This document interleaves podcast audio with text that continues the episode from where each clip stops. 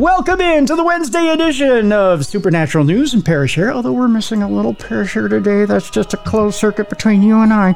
It is a great day, isn't it? And for that great day, we need to bring in a great co-host. The co-host with the most BCB, the big cuddly bear himself, Beer City Bruiser. How you doing, Bruiser? Oh, I'm doing fantastic. That was very Jackie Gleason of you. I'm just trying to stretch out, get ready for the good show we got going on. And I are off air talking conspiracy theories, got my juices flowing. So yeah, we may bring it up maybe next week. I have to find the phrase that pays, and then we'll bring it up next week. Let's just put it this way. It ties into my Bon Jovi conspiracy.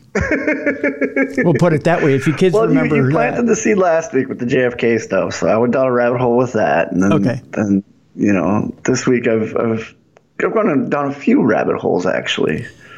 We had that story on Ed Gein yesterday, so I went down a rabbit hole on him last night. Okay. Yep. And then now this.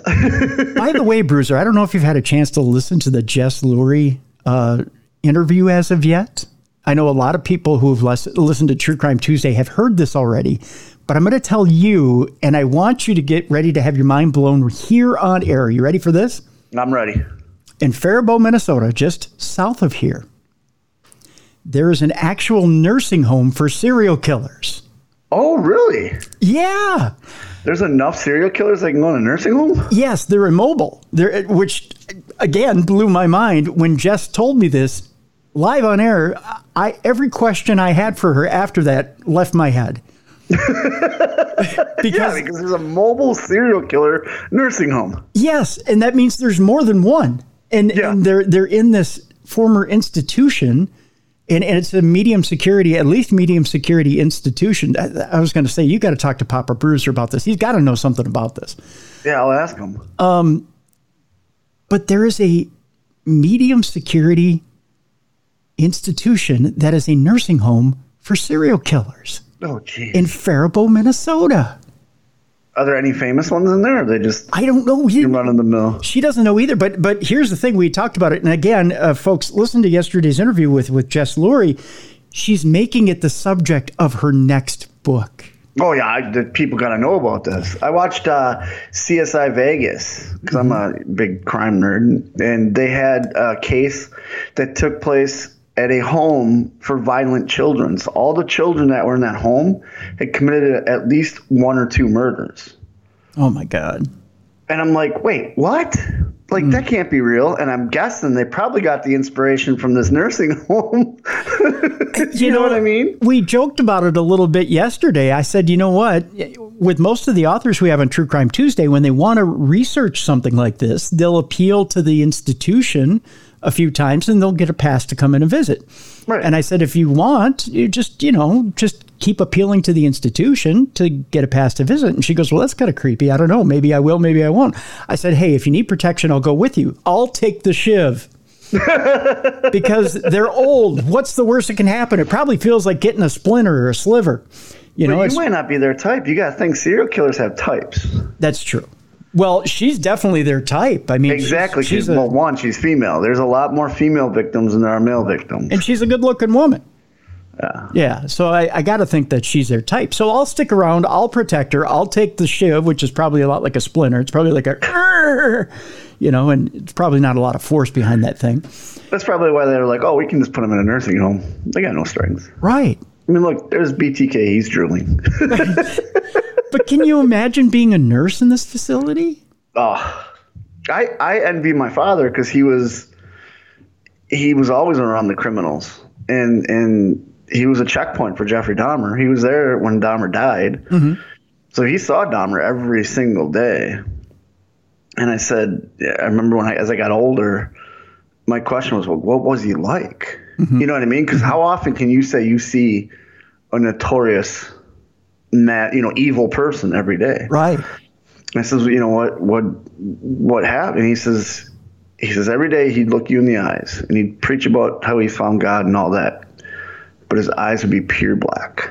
Oh. My dad says he's looked drug dealers in the face. He's looked drug addicts in the face. He's looked criminals in the face. He said this was the scariest thing he's ever seen because when he looked in his eyes, even though he was talking about God and he's saved and all that, all you saw was evil. I was like, really? He goes, yep. He goes, it would chill you to the bone. Ugh. Ugh. So can you imagine dealing with that every single day? No. And I don't care how much they say they're saved or forgiven or want to think they've turned the corner. They haven't. There's got to be that glint, that gleam in there that makes them want to do it again. I think because it's an addiction. Yeah. You know what I mean? You get addicted to the power and the killing and you know, and like, for instance, with Dahmer, he didn't care about what you looked like on the outside. He wanted to see what you looked like on the inside, and he didn't want you to leave. So he was addicted to keeping you by him. Yeah. That's why he'd eat you, and he did the zombies and all that. But like, you talk to like Ted Bundy. He saw a pretty girl and he just had to have her. Like, that's not a normal, you know what I mean? Like, that doesn't go away. No, that's not it's not an impulse, and it's not a normal impulse. That's a behavior. Yeah. And addicts to this day, I know addicts and alcoholics that are sober 20 plus years, and every once in a while there's still a trigger. And that's why they go to a meeting. Right. And they'll tell you that urge to drink never goes away. They manage it. Yeah, and you find tools to help, and that's what the meetings are. There's nobody organizing a serial killer rehab meeting. Right, you know what I mean? Right. Like, who wants to be that doctor? Yeah, there's no 12-step program for serial killers, like, that's for sure. Hi, I'm Ed. I murdered 27 people, and I'm a serial killer. I still think about what blood looks like. I'm curious now about this serial killer. I know, right? I thought about it all night. What have they done? I thought about it all night. Yeah. I just it was one of those things. So, yeah. So we're going to keep in touch with Jess. And, of course, we'll be there when her next book comes out to talk about it. But maybe I can get an invite to go with her. Who knows? Oh, that'd be so cool. I would love to know what this place looks like. You know what? When you try to look it up online, though, mysteriously, there's no information about it. It's probably because they don't want to be. It essentially would be a sideshow or a true crime attraction. Think about it, like, I've been to Ed Gein's property. I've been to where Dahmer, you know, the apartment building, which isn't there anymore. It's just a lot surrounded by crackheads. Mm-hmm. I've been to where the H.H. Holmes had his murder castle, which is now a post office. I've been to Ed Gein, past Ed Gein's house. You know, and like. It's like, oh, okay, these are the places, you know? Yeah, yeah. You hear about it, this, and they're still there. It's like, oh, okay. Let's get there. Let's find this out. Right. Yeah, most definitely. Boy, we got a show for you today, Bruiser. Lots and lots of interesting stories, good stories at that. Of course, we've got our amalgamation of UFO stories to start out with. We're not going to start out with that, although immediately there's some breaking news that came across our desk we want to talk about right away today. It seems the paranormal is in TMZ sites, and no, it had nothing to do with Taylor Swift and Travis Kelsey. That's not the unusual thing that we're talking about on the show today. We're talking about the fact that at a Adele concert in Las Vegas, she found out about Zak Bagans' Haunted Museum. Yeah, because she has a residency out there now. Yeah. And he went to one of the, like, the video is him going to the show, right? And her talking about it. Yep. And she's talking about it, and he's in the audience, and he throws out an invite to the Haunted Museum. And in her words, F yeah, let's go. So she gets an invite out to the Haunted Museum.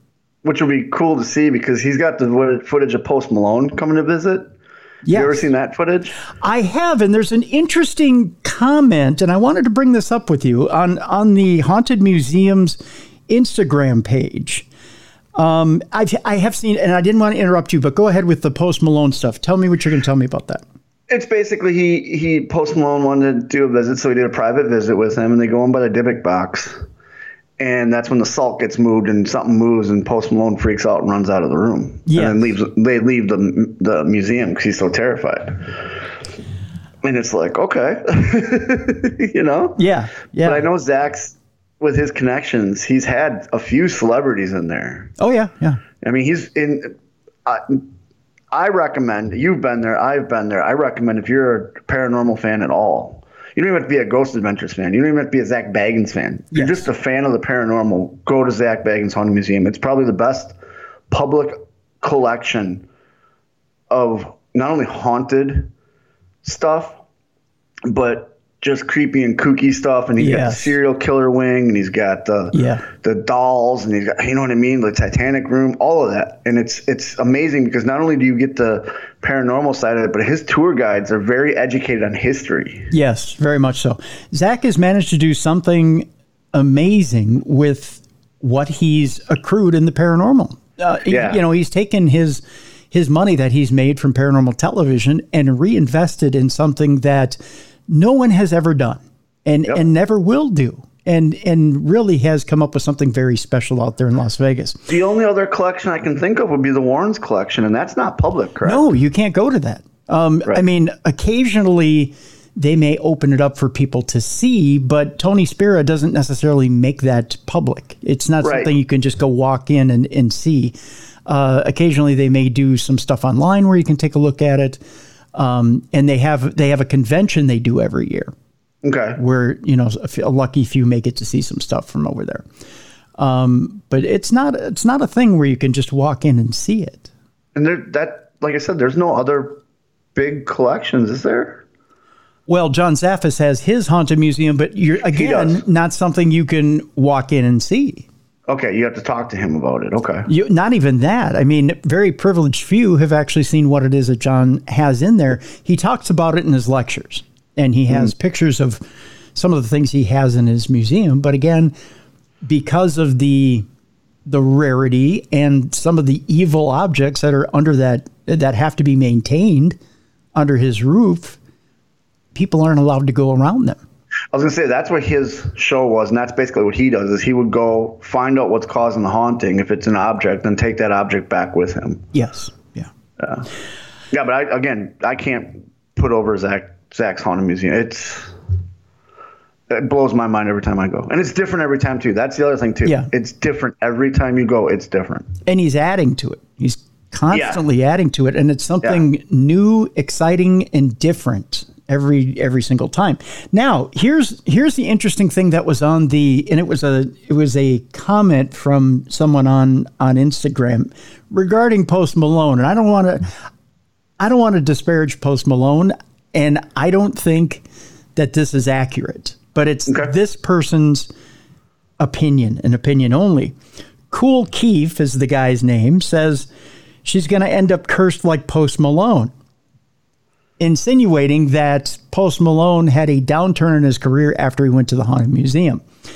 And Jonathan Foster, 1939, says, hopefully, back to Cool Keefe. Now I have to ask you, Bruiser, do you really feel like Post Malone was cursed after he went to the Haunted Museum? I don't. No, the reason that people say that is because what it was, they lifted the Dybbuk box's casing up. Right. Zak lifted it up. Right. And I guess afterwards he got into either a car accident or a plane accident. It wasn't anything about his career. It was some unfortunate events happened to him. Mm-hmm. But I think those were coincidences. I don't think that was because of that, because, God, he was there at least 6 years ago. And he's got one of the most best-selling tours going on right now. Yeah. He's collaborated with everybody. He just did Joe Rogan's podcast talking about his weight loss, because he's lost weight, you know, because he limited his drinking and stuff like that. But, like, I don't think he's cursed at all. I think it was just it could have been residual from what happened and something, because people got to realize that after you do the Zak tour, the Haunted Museum, do a blessing. Sage yourself. Do a blessing, because there's a lot of energy in that museum. And I'm not just talking about the Dybbuk box. I'm talking about the whole museum. Right. If you buy something from the gift shop, which is what I learned from you, sage it and do a blessing over it, because it's in the gift shop, which is attached to the museum. Mm-hmm. And I know from personal experience, stuff does attach to you and follows you around. So I'm thinking with the Post Malone thing, something probably attached to him, because the famous thing is him in the Dybbuk box, but he went through the whole museum before they got there. The Dybbuk box is on the upstairs. Yeah. So he went through the whole thing. Yeah. And I believe he was in the basement, too, which is off limits to the public, you know. So he I'm assuming something just attached to him, whatever it was, and it's worked out. Because here we are all these years later, and he's still pretty successful. Oh, yeah. Yeah. Yeah. So, yeah, it'll be, they call it, I guess the VIP tour is called the RIP tour.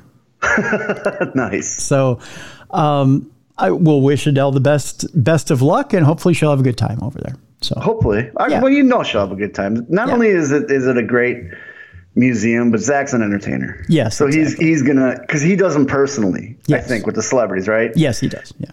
So you know he's going to entertain. Yeah. And do what he can. And I don't know, I like Adele. I think she's a very attractive woman. And yeah. I think she'd be fun. I want to see her show because I like her music. And yeah, I think it'll be cool that she's a paranormal fan. Yes, I think it'll be a great time. I think they'll both have a great time. So there you go. Let's move on with the program. We'll get into aliens and UFOs now. Scientists believe they've found a way to confirm life on other planets in an extraordinary alien breakthrough.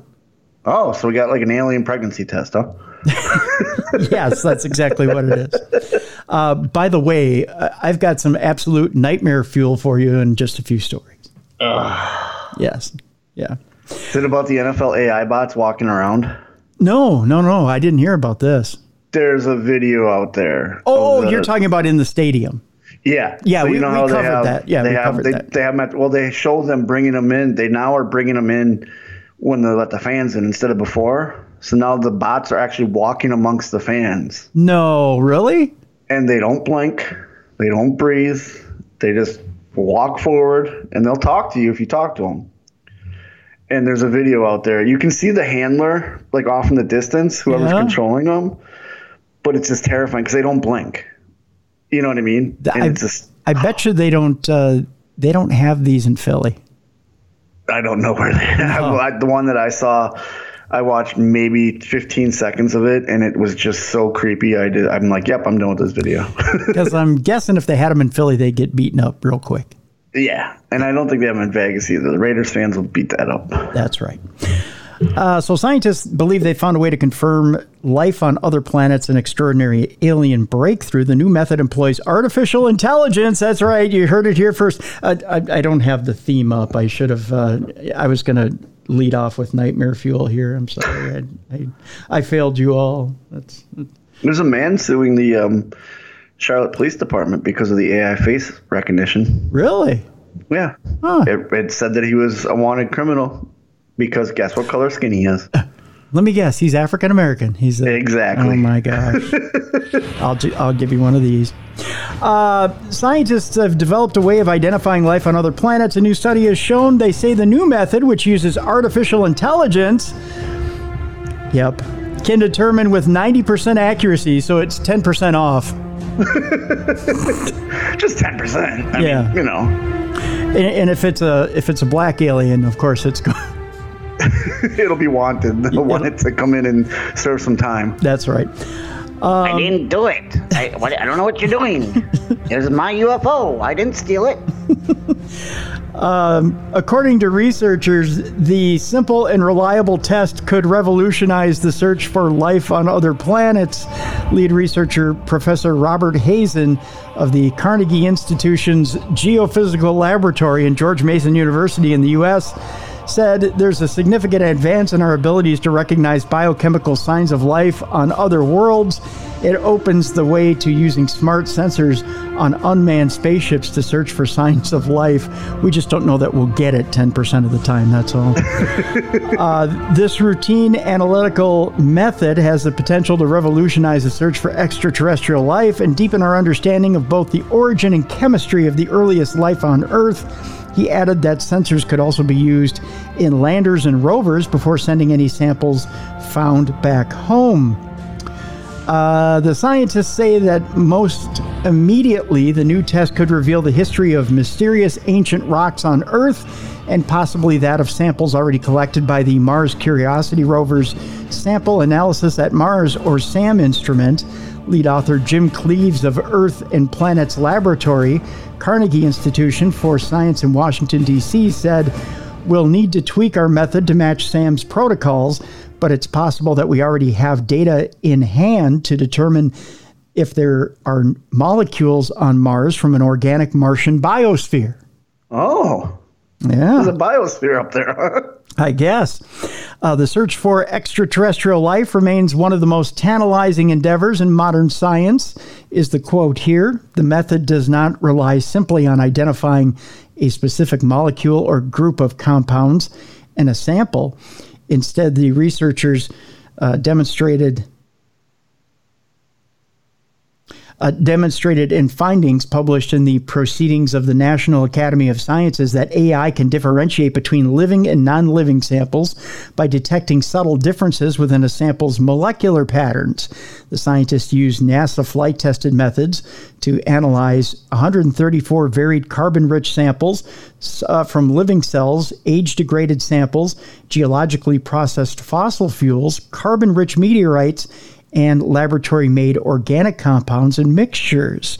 A total of 59 of those were biological origin or biotic, such as a grain of rice, a human hair, or crude oil, while 75 were of non-biological origin or abiotic, such as lab-made compounds like amino acids or samples from carbon-rich meteorites. Using a suite of machine learning or AI methods, the researchers created a model that can predict the abiotic or biotic nature of the sample with around 90% accuracy. So it can still mix up a hair with a grain of rice with amino acids. Yeah, I thought amino acids were natural. Don't we produce amino acids? Well, they're abiotic as opposed to biotic. Gotcha, okay. Yeah. Surprisingly, in spite of significant decay and alteration, the new method detected signs of biology preserved in some instances over hundreds of millions of years, Dr. Hazen said. These results mean that we may be able to find a life form from another planet, another biosphere, even if it's very different from the life we know here on Earth. And if we do find signs of life elsewhere, we can tell if life on Earth and other planets derived from a common or different origin, he went on. Put another way, the method should be able to detect alien biochemistries as well as Earth life, so it can tell the difference between signs of alien life and signs of Earth life. Okay. Okay. I still don't trust it. I don't either. That is a big deal because it's relatively easy to spot the molecular biomarkers of Earth life, he went on to say, but we cannot assume that alien life will use DNA, amino acids, etc., etc. Our method looks for patterns in molecular distributions that arise from life's demand for functional molecules. The problem I have is so they say DNA and all that. How do we know aliens have DNA? That's what they're saying. They don't, but they know that there are certain molecules that make up life. So they're looking for those molecules. Yeah. But it, you know what I mean? They're taking earthly factors to try and find an unearthly thing. That always bugged me. Like, they are and they aren't. So they're accounting for DNA. That's just one of the factors. But there are certain basic molecules that make up life. So they're looking for those basic molecules as well. And that translates over to what they think alien life is created from too. It has to be. It has to be. There are certain molecules that are included in every form of life. Okay. So that's what this AI, okay, gotcha. Yeah. Now I'm on the same page. Okay. Still don't trust it. I don't either. Let's move on. The James Webb Telescope finds potential signature of life on Jupiter's icy moon, Europa.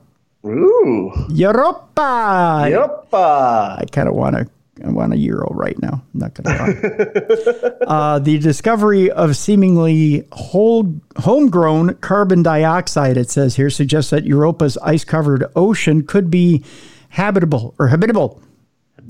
I like habitable. NASA's James Webb Telescope, Space Telescope, has revealed homemade carbon dioxide on Jupiter's icy moon Europa, raising the possibility that the frigid water world could host life. I don't want it to be Kevin Costner's Water World. I don't either. It was a good movie, but I don't want to live in Water World. I don't even want it to be Kevin Costner's Ice Hockey World. I just don't. Europa, which is a little bit smaller than Earth's moon, is covered with a crust of water ice, which is great if you put a little flavoring in it. Oh, yeah. Oh, the water ice. I love the water ice. It's definitely that moon is definitely on the rocks. Oh, yeah. Yeah, most definitely. It's covered with a crust of water ice enveloping a saltwater ocean, so it doesn't taste that good. Yeah, you don't want that kind of water. Wait, how can it make ice? It's got salt. Well, it's water ice, so it's not quite frozen. Gotcha. Okay. Yeah. The presence of liquid water makes Europa an intriguing object of exploration for scientists interested in extraterrestrial life, but until now, no one had shown that the ocean contained the proper molecules, particularly carbon. Here's those molecules again.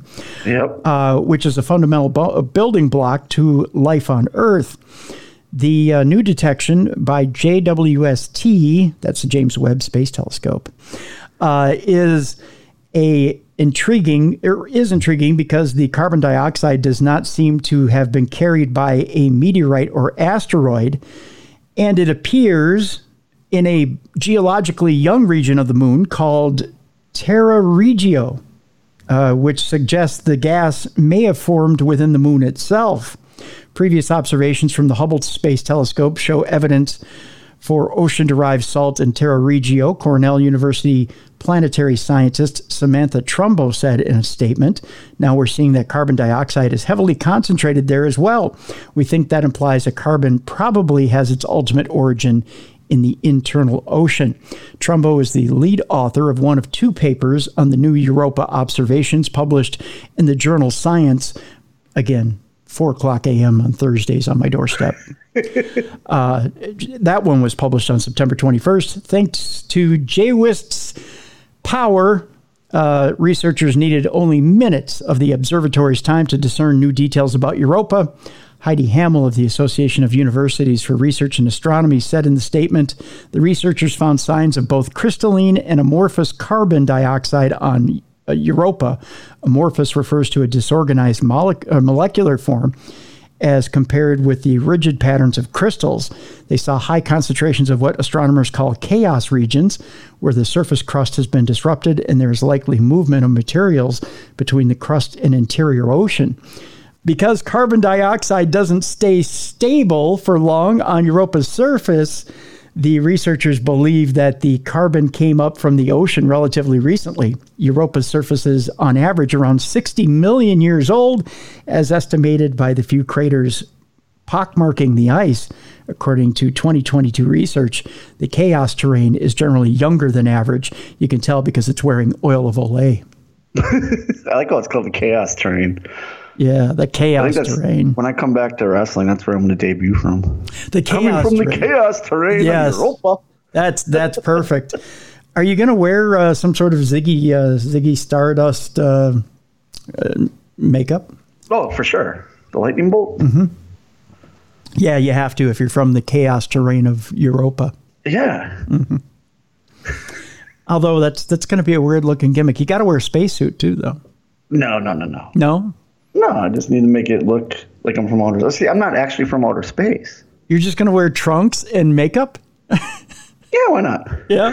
It's the lazy man's alien. No, I'll get some, like a cool, like Dalton Castle-esque entrance thing with like a big cape.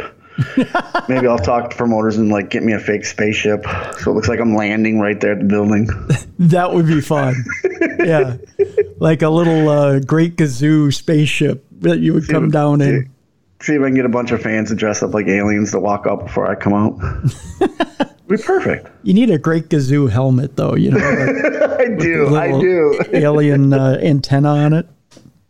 Or if I can get the old My Favorite Martian, where the antennas just come up out the back of my head. Yes. Yeah. That would be perfect. I think you got a good gimmick going for a company. I do too. Yeah. And people can say, I thought they operated on his hip, not his head. There's no. Yeah, I'm keeping the theme up. I'm not bringing in the rim shot there. You're not. Insert your own rim shot there. We're going to the Alaska Triangle for this next story, where 20,000 people have disappeared, Bruiser, and a Bigfoot roams free. They're not saying he took them, are they? I'm not sure. Wherever there's a UFO, sometimes there's a Bigfoot. We've heard this theory in recent months. Yeah. If you enjoy searching for UFOs, hunting Bigfoot, or being around any other freaky paranormal phenomena,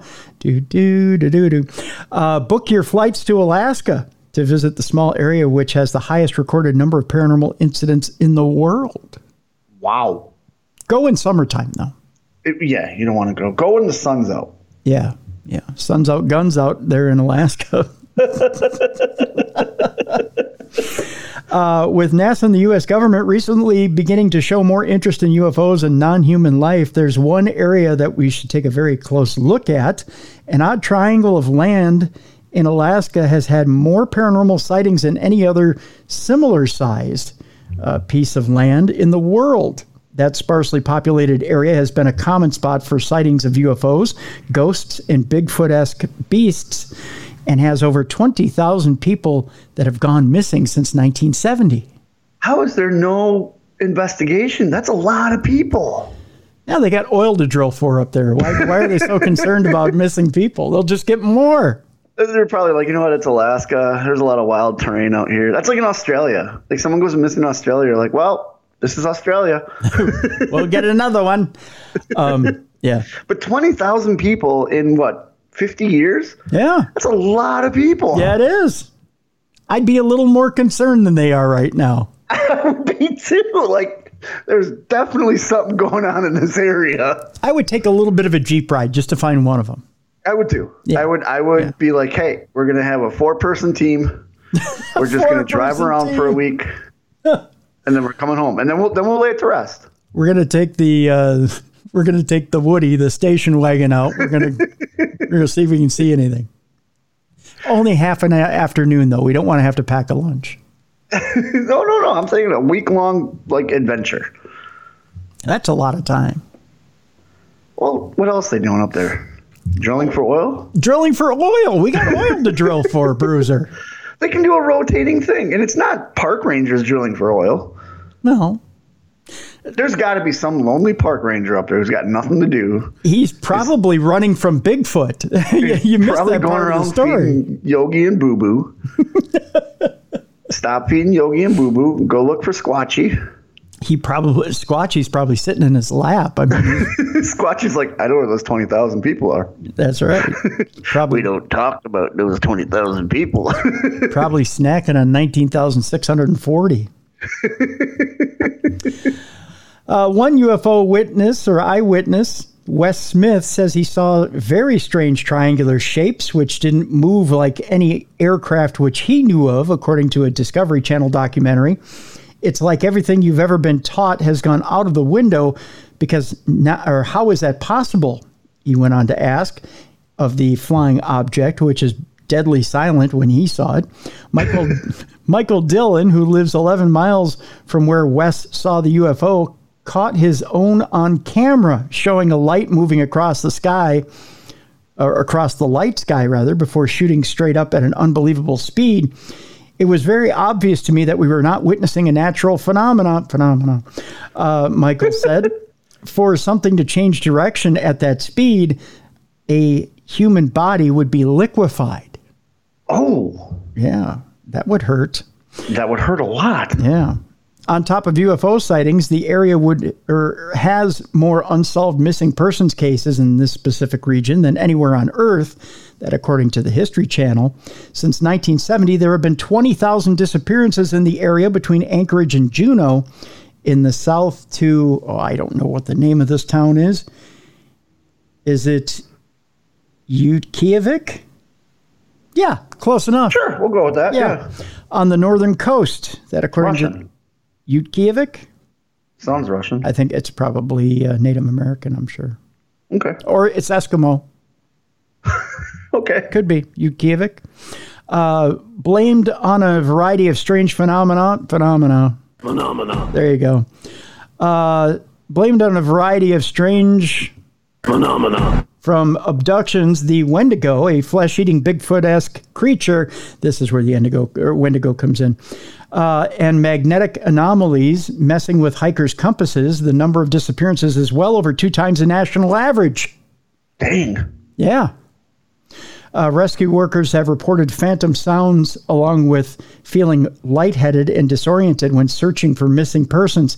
That's probably why they don't go out. So I was going to say, so they have tried in the past. I guess. They just heard some spooky noises and ran away. That's right. Or they felt Wendigo. Or they felt lightheaded and they went in for lunch. Mm-hmm. Whether some unknown physical phenomena is responsible for the lights in Alaska's night sky remains a mystery. UFO expert Debbie Ziegelmeyer believes that Alaska is attractive to alien visitors because it's so sparsely populated. They can pretty much go where they want, said Debbie, who is the star team investigator for UFO research organization MUFON. She says that's the attraction of Alaska. 41-year-old Rance Lentz, which is a great name for an investigator. Yeah, it is. Took an interest in UFO research after an eerie alien experience, which he was when he was still a schoolboy. But a later career in the U.S. military gave him a fresh insight into the phenomena. There you go. There are definitely more sightings when there's heavy testing, he said. Folks on the tests see different lights and different things off on the horizon. What kind of testing is he talking about? I was going to say. Maybe military? Up in Alaska? Yeah, that makes sense. Okay. There are claims someone or something is attracted to the cutting-edge military technology on show. There you go. Some believe that U.S. military officials might know all about the UFO presence on their test ranges. Hypnotherapist and paranormal researcher Johnny Enoch, that's a good paranormal name, too, said there's clearly something strange going on in the Alaska Triangle. He speculates that senior figures within the U.S. military are secretly in contact with whoever and whatever is piloting the mystery craft. While aliens have been blamed for the disproportionate number of missing persons reports in the Alaska Triangle, some paranormal experts think there could be quite a different explanation. Cryptozoologist Cliff Barackman, who we've had on the show, says anything of any size could be hiding in the Alaskan wilderness with so much fantastic habitat and so few people to compete with. Sasquatches basically have the run of Alaska. And finally, attacks by this huge prehistoric man-beast have been offered as another reason why so many people go missing in Alaska. Of course, the inhospitable terrain and unpredictable weather could be the simplest explanation, with so many of those people missing, never to be seen again. It's undeniable that there's a mystery to be solved. There'd still be a body or something left behind. Like 20,000 people, there's got to be at least one body left behind. But I counter that with, if Bigfoot is not an ape, but a mystical creature, why wouldn't they take that body back through a portal? That's true. No, I'll give you that. I'm just saying, like, they're trying to say, oh, it could be weather, it could be this. Like, trying to give that explanation. If it is that, there's going to be bodies left behind. We haven't found one body yet. And if you're a Wendigo and you're eating a human, why wouldn't you eat all the parts? Exactly. Or use the bones to make something. Yeah, like a wind chime. Exactly. That's what Wendigos do. I was so almost done with that story. I'm sorry. So they say it's undeniable that there's a mystery to be solved in the Alaska Triangle, like the one bruiser just came up with, like where are all the bones? I say they pick their teeth with them. I don't know. You be the judge. They played drums on the skulls, just like in Return of the Jedi. So they're Ewoks? Hey, an Ewok could be a Sasquatch. Yes, they're little tiny Sasquatches. That's what Lucas had in mind. How come none of the Bigfoot researchers have tried going out in the woods and going, yum, nub, yum, nub? See what happens. Because they'd be laughed out of the field. That's why. Yum, you think nub. Bigfoot would just come out laughing? Going, you're a nerd. Yum, nub, yum, nub. Yeah, that's what would happen. They would get laughed out of the field. You think so, huh? Yep. Yeah, why not bring Jar Jar Binks out there too and see if they were? Because he's not a Sasquatch. No, but he's a Sasquatch. He's a cryptid. No, he's an alien. Is he? Yeah. Do we really know for sure? I classify him as an alien. Or is he a cryptid? Alien. Do you know for sure? Yeah, Yeah, there's no cryptids around that look like Jar Jar Binks. However, there are cryptids that look like Ewoks. What if he's the chupacabra of his world? He's too stupid to be a goat sucker. Maybe he's sucking off goats in his spare time and you don't know it. He could be. He could be. He has that kind of personality. Speaking of, my godson Ben, his baseball team, his name is the Chupacabras. I think that's the coolest thing in the world. I do too. That's awesome. Yeah, he plays down in Texas, but still, that's awesome. Yeah, isn't that the coolest? And on his jersey, there's a little Chupacabra. Really? Yeah. See, that is as cool. Isn't that cool? That'll sell merch. It would. Yeah. Have a little Chupacabra jersey. Yeah. Yeah. I thought it was the coolest thing ever. I think it is. Yeah. Did he send you a jersey? No, I want one. I don't think they make a Chupacabra's jersey my size. He's in grade school. I don't think they have a fat ass size jersey for the Chupacabras. Well, they might. You never know.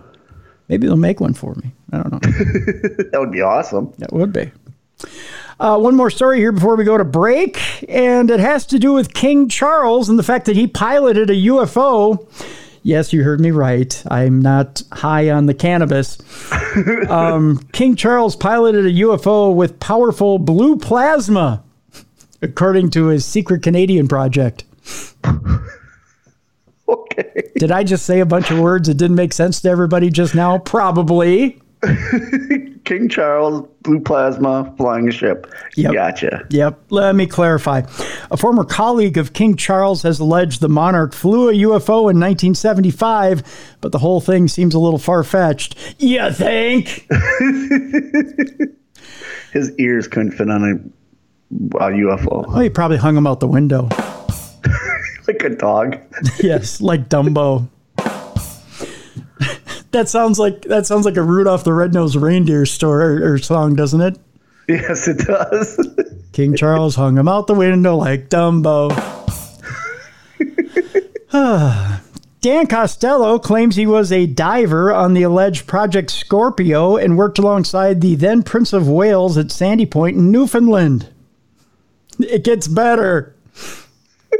The diver alleges that King Charles flew a bizarre helicopter-type vessel that was being tested as part of a secret project. It was supposedly round in shape like a UFO, had a propeller. We call that a helicopter. Had a propeller, huh? Yeah. Has Charles never seen a helicopter? I don't think this Dan Costello has ever seen a helicopter. Or a boat? Yeah. Round in shape. Had a propeller. We call it a helicopter. And was created by American aircraft manufacturer Sikorsky. It's a goddamn helicopter. It's not a UFO if it's created by an American company. Oh, my God. I am reading a story about King Charles flying a helicopter, aren't I? I don't think King Charles knows what we mean by when we say illegal alien. Let me finish this story and be done with it. In 1975, the royal allegedly piloted one of the prototypes, which was apparently powered by magnetic force. No, it was the goddamn propeller. It's called a helicopter. Yes, it's a helicopter. The claims don't have anything to do with aliens, but the vehicle would still be considered an unidentified flying object, Costello said. Oh, Jesus Christ. This guy's got me more pissed off than Kirk Cousins in a San Diego Chargers game or Los Angeles Chargers or whatever you want to call them. Things get a little far-fetched when Costello claims that the Sikorsky prototype was an electrical risk itself and the target of attacks which cost the lives of original Sikorsky engineers. What, did they cut their heads off? Look, we made a helicopter that works on magnetic force. No, it was English. It was Americans that made it, remember? I know, but they probably were British spies. This is King Charles coming and going, wow, look at this UFO. These illegal aliens made this UFO. Looks like choppers in England, but man, this is a UFO. This is a right good helicopter you made me. He told the Daily Star many turbines were subjected to an emergency shutdown while submerged, requiring special forces divers to enter the voltage risk area to prevent a mass death event. Okay. What is he talking about? It was going to go out of control and cut more people's heads off. Let me make up some shit right now. Are you ready, Bruiser? Yeah, I'm ready. I jumped into the lake to prevent a mass death event for many fish when I farted hard in the pond. Does that make any sense to you? No. But I've given up on listening to King Charles and making sense of what he's saying. Well, let me continue for a minute. It's just getting good. Some Royal Navy Reserve and Sikorsky engineering crews lost their lives in these flooding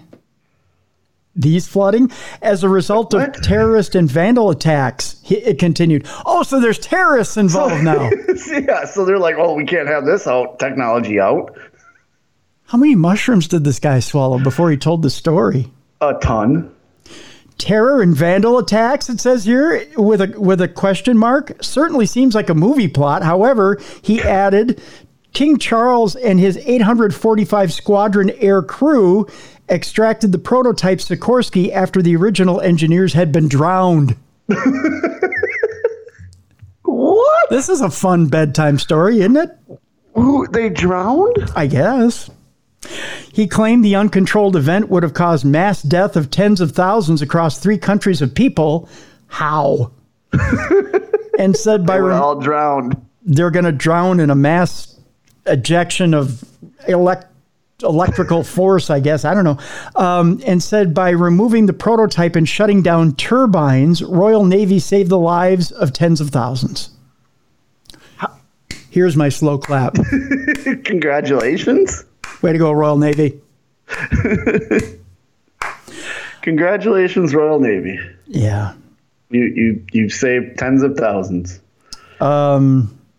Making things sound like even more of a sci-fi film, the diver also claimed that an uncontrolled burst of energy caused a blue flame to appear from the bottom of the craft. Either that or maybe you just... Or maybe somebody farted. I was going to say put a match right near your fart. Yeah. Blue flame. It comes out blue. Yeah. This blue plasma-like pulse was powerful enough to turn rock into glass. It is when it comes out of my ass, too. I farted that hard. I made a charcoal into diamonds. The pulse was powerful enough to turn rock into glass whenever it paused and easily transformed tree limbs along its path into cinders without even an open flame, Bruiser. Without even an open flame! This story is ridiculous. This guy is so crazy. I love it. Oh, King Charles. I want him to come decorate my new imaginary club I'm opening in the backyard for me and the chipmunks. I'm going to call it Club Nuts. Well, and you know what? When it comes nuts. To help you with your club, with Club Nuts, he's going to talk about how the Royal Army saved tens of thousands of people during the construction of Club Nuts. I love it. I'm going to pour him a pink squirrel and he can tell me all about it. Just me and the chipmunks, we're going to sit there and just in awe, and he can tell us this crazy story about King Charles and the turbines. And then did you fart the blue flame? Did you tell us all about it? You're such a hero, Costello. The heat transformed the trees along its semaphore line path instantly into wood ash, he went on to say. It carried along the path somewhat under control of a secondary large-nosed rotary craft, which looked like a giant West Hall whirligig. So, a plane. Plane towed a helicopter. That's what I'm getting out of this. I guess. Yeah. I don't know. You got to come up to Club Nuts when we open it and have this guy by. Yeah, I guess so. I'll pour. Maybe he'll draw us pictures.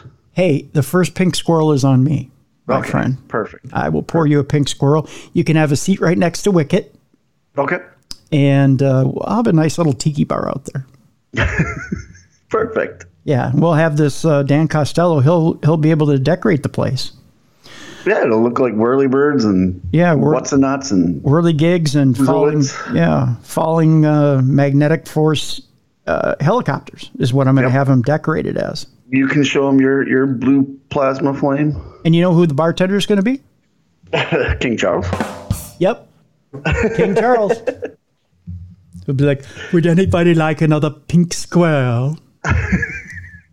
Pink squirrels for everybody. That's right, King. Set them up. Me and my friends.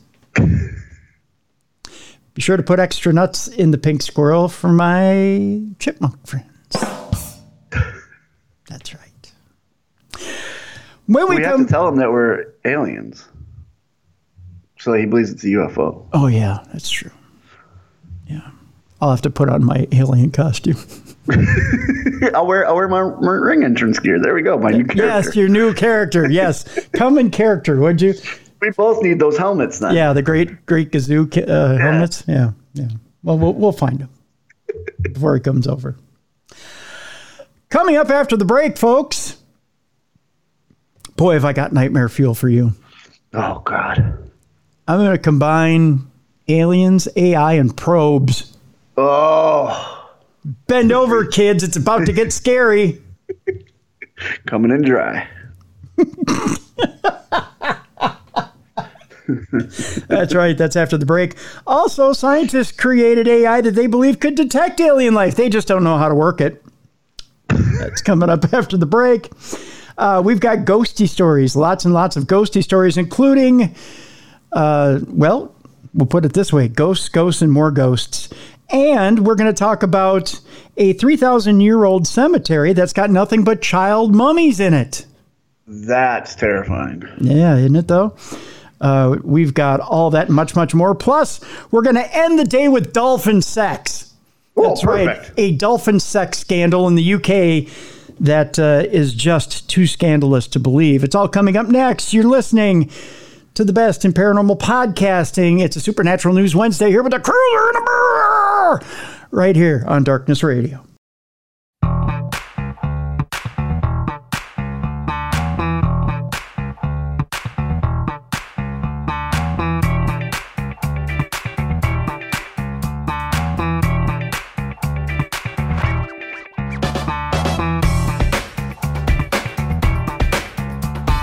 Welcome back to the best in paranormal podcasting. This is Darkness Radio on a Supernatural News Wednesday with the Cruiser and the Bruiser. We got Van Hill, we got Boston, we got the Rolling Stones, we got the Ooh.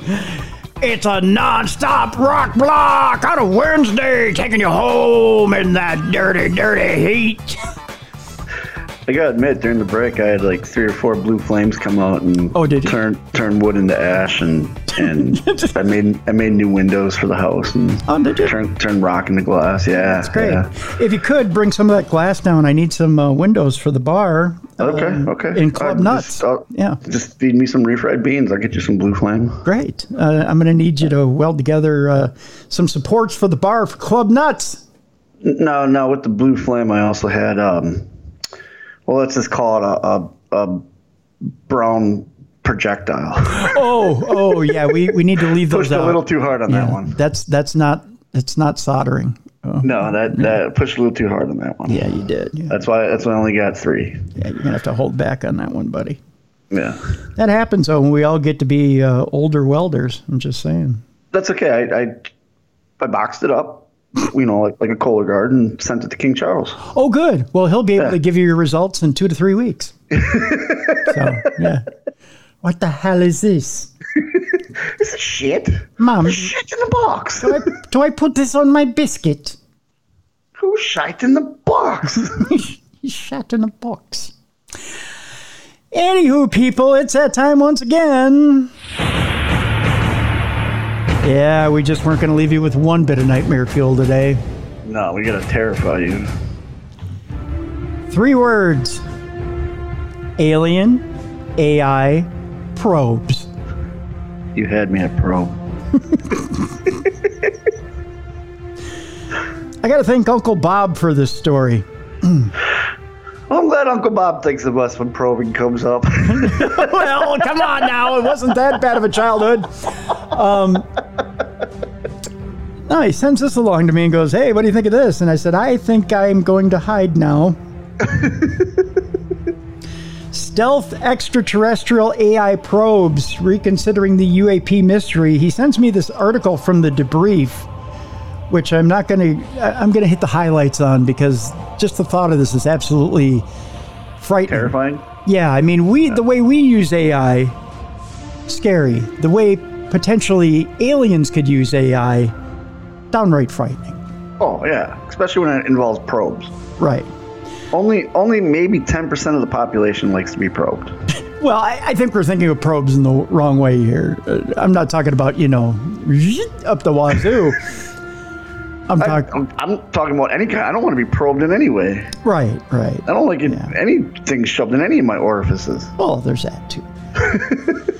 The Arrow meetings have been going on over the last few months. They've been talking about different ways that we've been seeing these different UAPs. But something was brought up recently that's a little bit disturbing. Okay. They're saying that approximately 2 to 5% of UAP sightings appear to be or represent genuine anomalies. GEIPAN, G-E-I-P-A-N, the unit of the French space agency, CNES, tasked with studying UAPs, reports similar percentages for a subset of its investigations.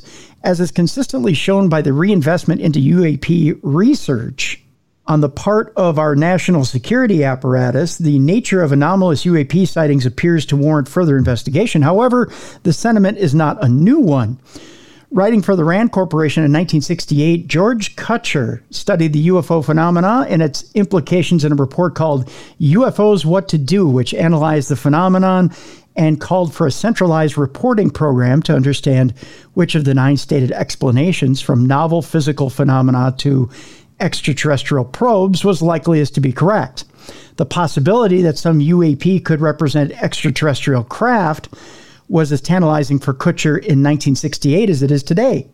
An opinion piece recently published by The Hill discussed present-day reports of anomalous spherical objects that appear to share similar attributes with UAP accounts that date as far back as the 1940s. The author, Merrick von Remenkampf, then makes a startling assertion. According to Kirkpatrick, this highly anomalous range of attributes amounts to a UAP profile, or a target package, that Arrow is out hunting for.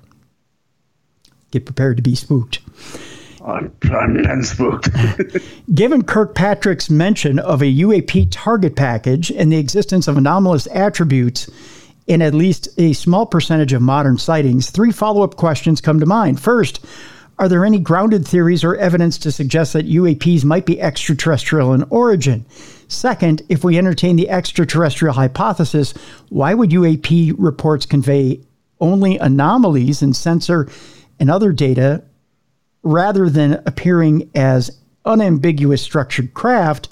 And third, if we assume for a moment that these anomalies are stealth probes of some kind, what might their observed behavior suggest about their objectives? So here we explore the possibility that some portions of truly anomalous UAP sightings could be produced by stealth-driven extraterrestrial probes imbued with artificial intelligence and a complex camouflage system. Given the limitations of your current detection methods, the nature of these UAP sightings suggests that there may indeed be more going on than what can currently be perceived. How does that sound for nightmare fuel? Oh, that's terrifying. Right. Regarding the first question, it is plausible that an extraterrestrial civilization would conclude out of necessity, as humans did in our early efforts to explore the cosmos, that intelligent machines or not manned craft offer the most robust way to explore the galactic neighborhood. We're doing that right now, right? Yeah, we sent the rover to Mars and everything. Sure. Yeah. Machines don't require creaturely necessities, nor do they tire out, grow old, or easily break down under the harshness of interstellar space. Initial machines might start as craft akin to Voyager 1 or semi-autonomous rovers like Perseverance on Mars.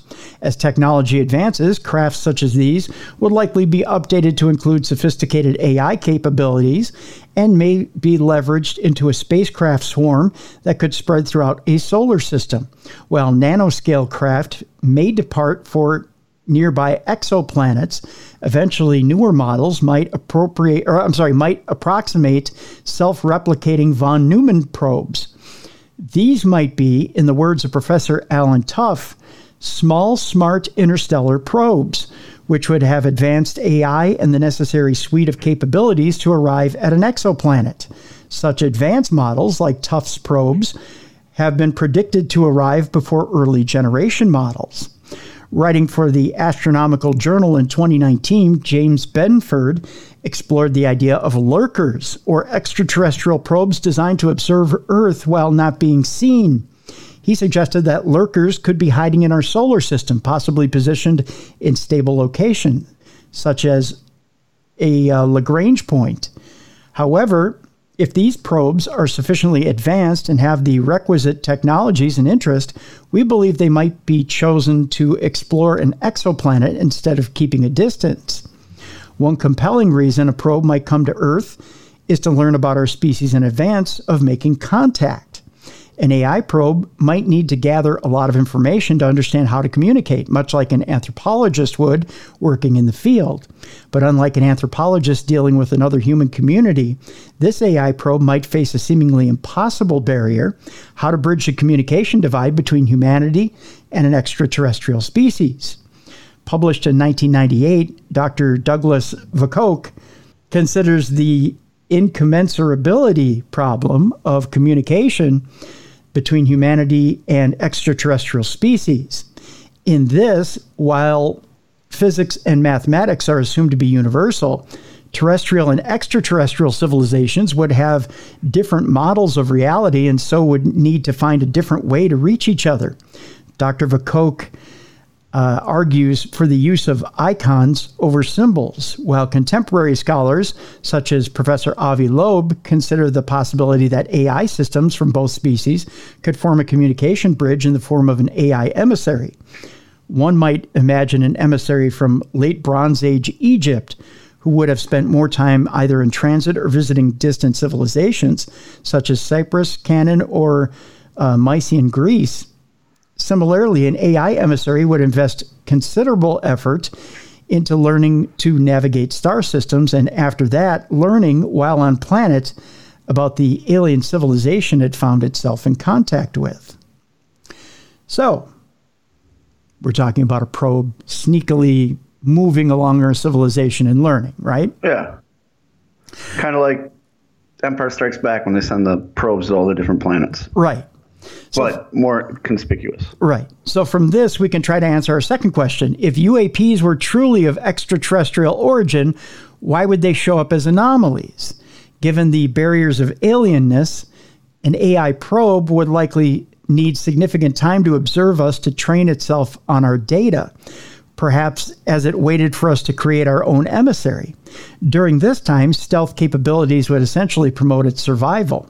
Intentional obfuscation would help explain the anomalous nature of UAP sightings. We believe, given the large geographical range of sightings, coupled with the lack of detections of obvious craft, that if some UAPs are truly of extraterrestrial origin, there might be several stealth extraterrestrial AI probes operating on our planet. The covert nature of SEEPs, they call them, might also answer Enrico Fermi's famous question, where is everybody? The Fermi paradox, which we talked about here in the last few months, highlights the contrast between the vast number of hypothetically habitable planets and our current lack of evidence for extraterrestrial civilizations. Various resolutions to the Fermi paradox have been proposed, from barriers to technological progress, self-destruction, or avoidance, to a human zoo theory. We think that the presence of SEEPs would also satisfy this paradox, although this remains speculative and would need significant research and funding to assess.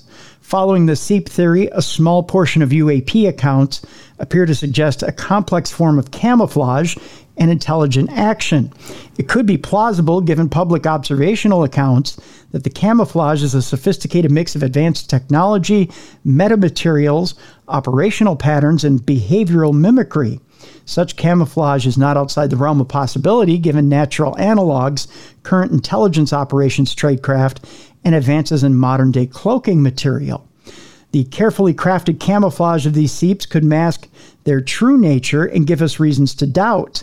Their stealth might encourage the average witness to dismiss but not forget what they've seen. While there might be various reasons for the public sentiments and actions surrounding UAP sightings, including scientific skepticism, government information management, or personal beliefs, the proposed camouflage theory provides another lens through which to consider these responses. Now, hypothetically speaking, as to extraterrestrials, how might they operate and what might we see? Well, our advancement in drone technology provides a basis for speculation. Extraterrestrial technology, if it exists, might operate on an entirely different principle. However, if the principles are somehow related, seeps might be specifically designed to stop attempts at detailed observation. For example, materials that diffuse light or absorb radio frequencies would make seeps harder to spot or track. Beyond materials, seeps might have specific behavior patterns meant to avoid detection by specific humans. While some seeps might operate at lower altitudes for specific tasks, they could also maintain a much higher operational altitude when not actively engaged in surveillance to stay out of the average person's sight range, which would explain why you don't see them. Yeah, that's terrifying, that the camouflage. You know what I mean? They can be literally anything. Right. While the proposal might seem speculative, improvements in current technology by governments and private corporations suggest that similar advancements could exist elsewhere. Modern drones enhanced with AI and surveillance technology have the capability to identify and differentiate objects in real time using high-resolution cameras and infrared sensors. These drones can recognize patterns of human activity, allowing them to use GPS data to navigate away from particular areas. I'm not going to go into the entire article, but you're getting the gist of why they believe these different probes could exist from different worlds and why they could be so much better cloaked than what we can do with our own advances in AI. Yeah, and that's a terrifying thought, that these things can be here right now, but we don't know it because we can't see them. That's right. So let that ruminate in your head when you try to sleep tonight. Or when you think you saw something out of the corner of your eye, what really was it? That's right. You know? Something to think about. I have another AI story. AI has decided they know how they're going to take us out. And they're going to take us out starting with the old people. Why would you get rid of the old people first? Go after the young viral people. You know why? Viral. So we'll mourn grandma and grandpa. And while we're busy mourning grandma and grandpa, they'll take us out from the young people. Gotcha. Okay. See how that works? Saw how that works now. Yeah. When you're busy going, but I love grandma and grandpa so much, then they'll snap your neck. So I have a story in front of me that says these adorable Japanese robots are being used for elder care. That's not how it works, folks. No, because they're going to see that this elderly person's slipping. Their mind is going. They must die. They must die. That's right. A new Canadian study is seeking to evaluate the usefulness of AI-powered robots in supporting senior citizens. They're not going to support them. They're going to kill them. Dr. Lillian Hung is an, oh, look, those robots hung Grandpa in the closet.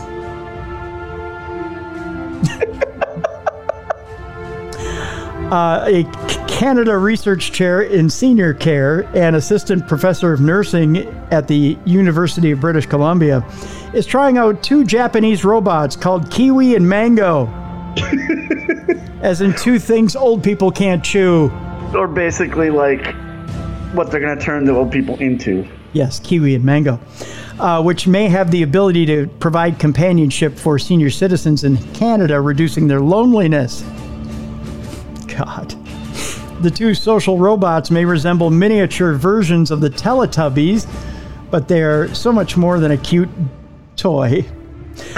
They actually possess complex artificial intelligence systems that allow them to adapt to their environment, communicate and recognize faces and voices, and even provide hugs to mimic the warmth of a genuine pet. Do you see where this is going, Bruiser? Oh, I can see where it's going. Obviously, they can't. Come give Mango a hug. Yeah!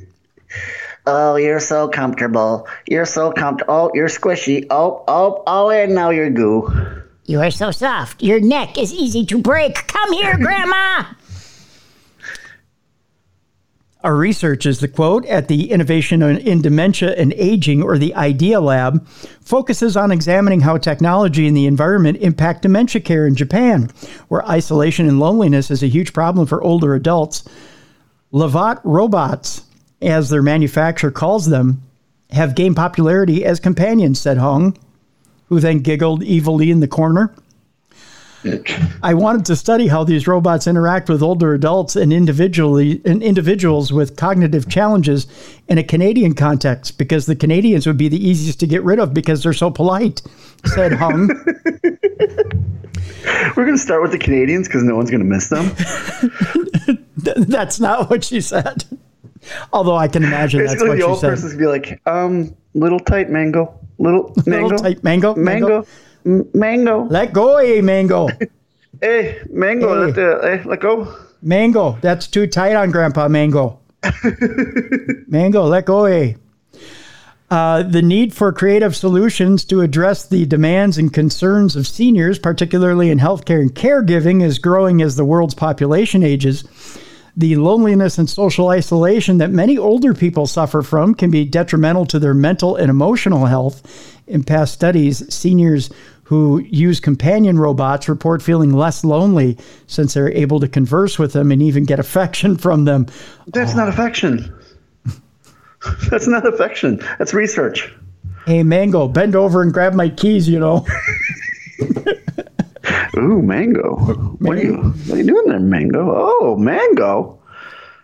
Oh, a foot rub? Thank you, Mango. A foot, Mango, that's my leg. You're removing my leg, Mango. Mango, let go. Those are not berries, Mango, let go. The robots may also help with cognitive deterioration, which is common in the elderly. Seniors who want to keep their minds sharp can play memory games, solve puzzles, and do other cognitive activities with social robots. What cognitive? What?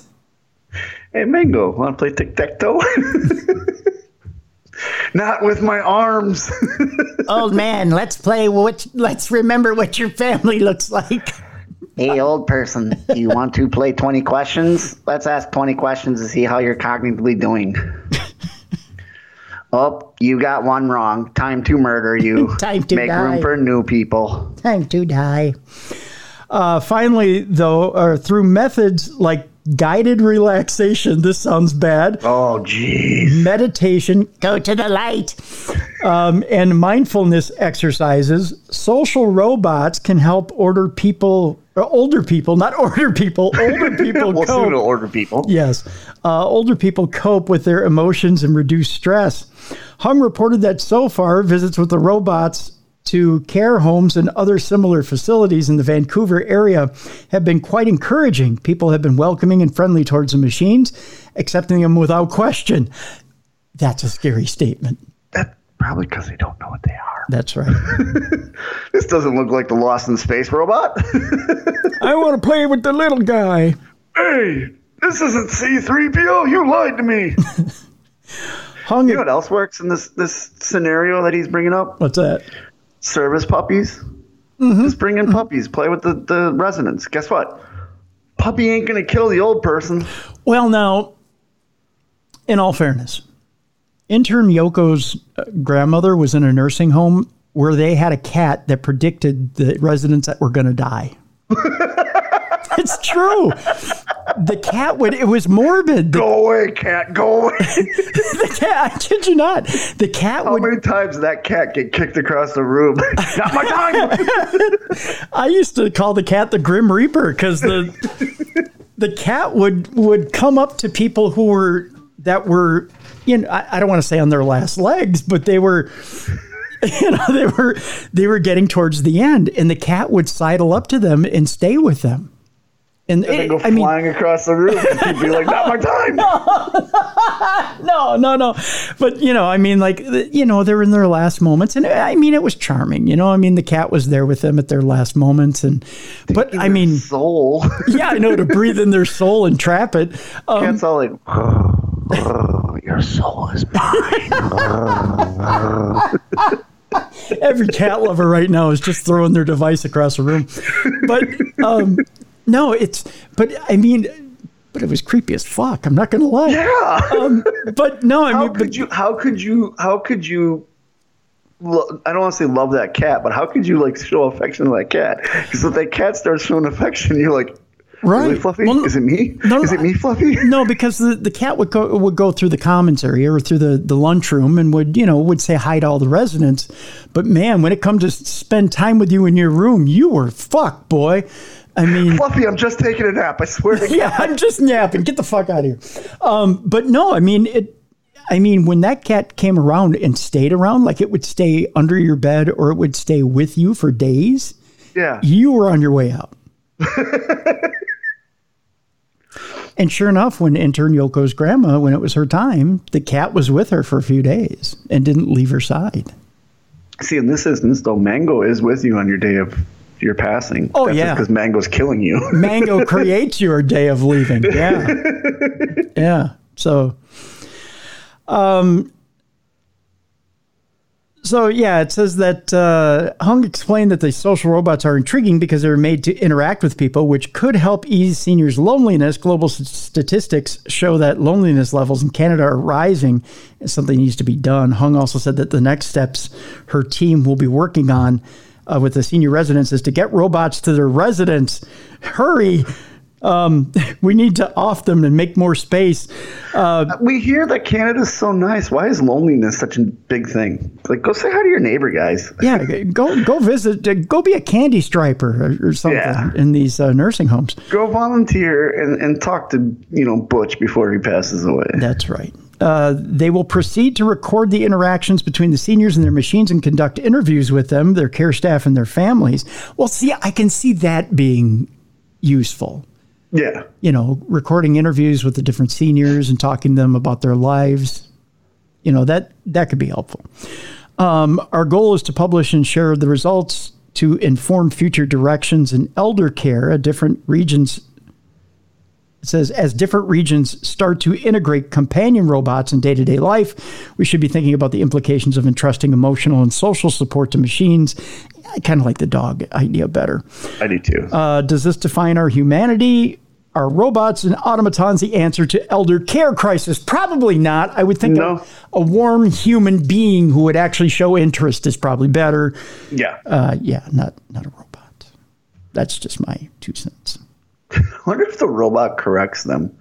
Like there's the old guy going, oh, in 1943 when I raided Normandy. And the robot's like, no, 1945, you weren't there. 44. Or it just says, you've told me that story before. This is the 4th time in a row. Shut the F up. You keep talking the same story over and over and over. Are you aware you have dementia, sir? Do you think we could cut down on repetition? Yeah, let's do some cognitive work. Block my punch. Oh, no. We are going to work on motor skills. Block this. Whoa. You evil. Why is there a cat in my room now? What's that cat doing in here? Oh, I see my dead wife. What are you doing here? Yeah, that's morbid. Anyway.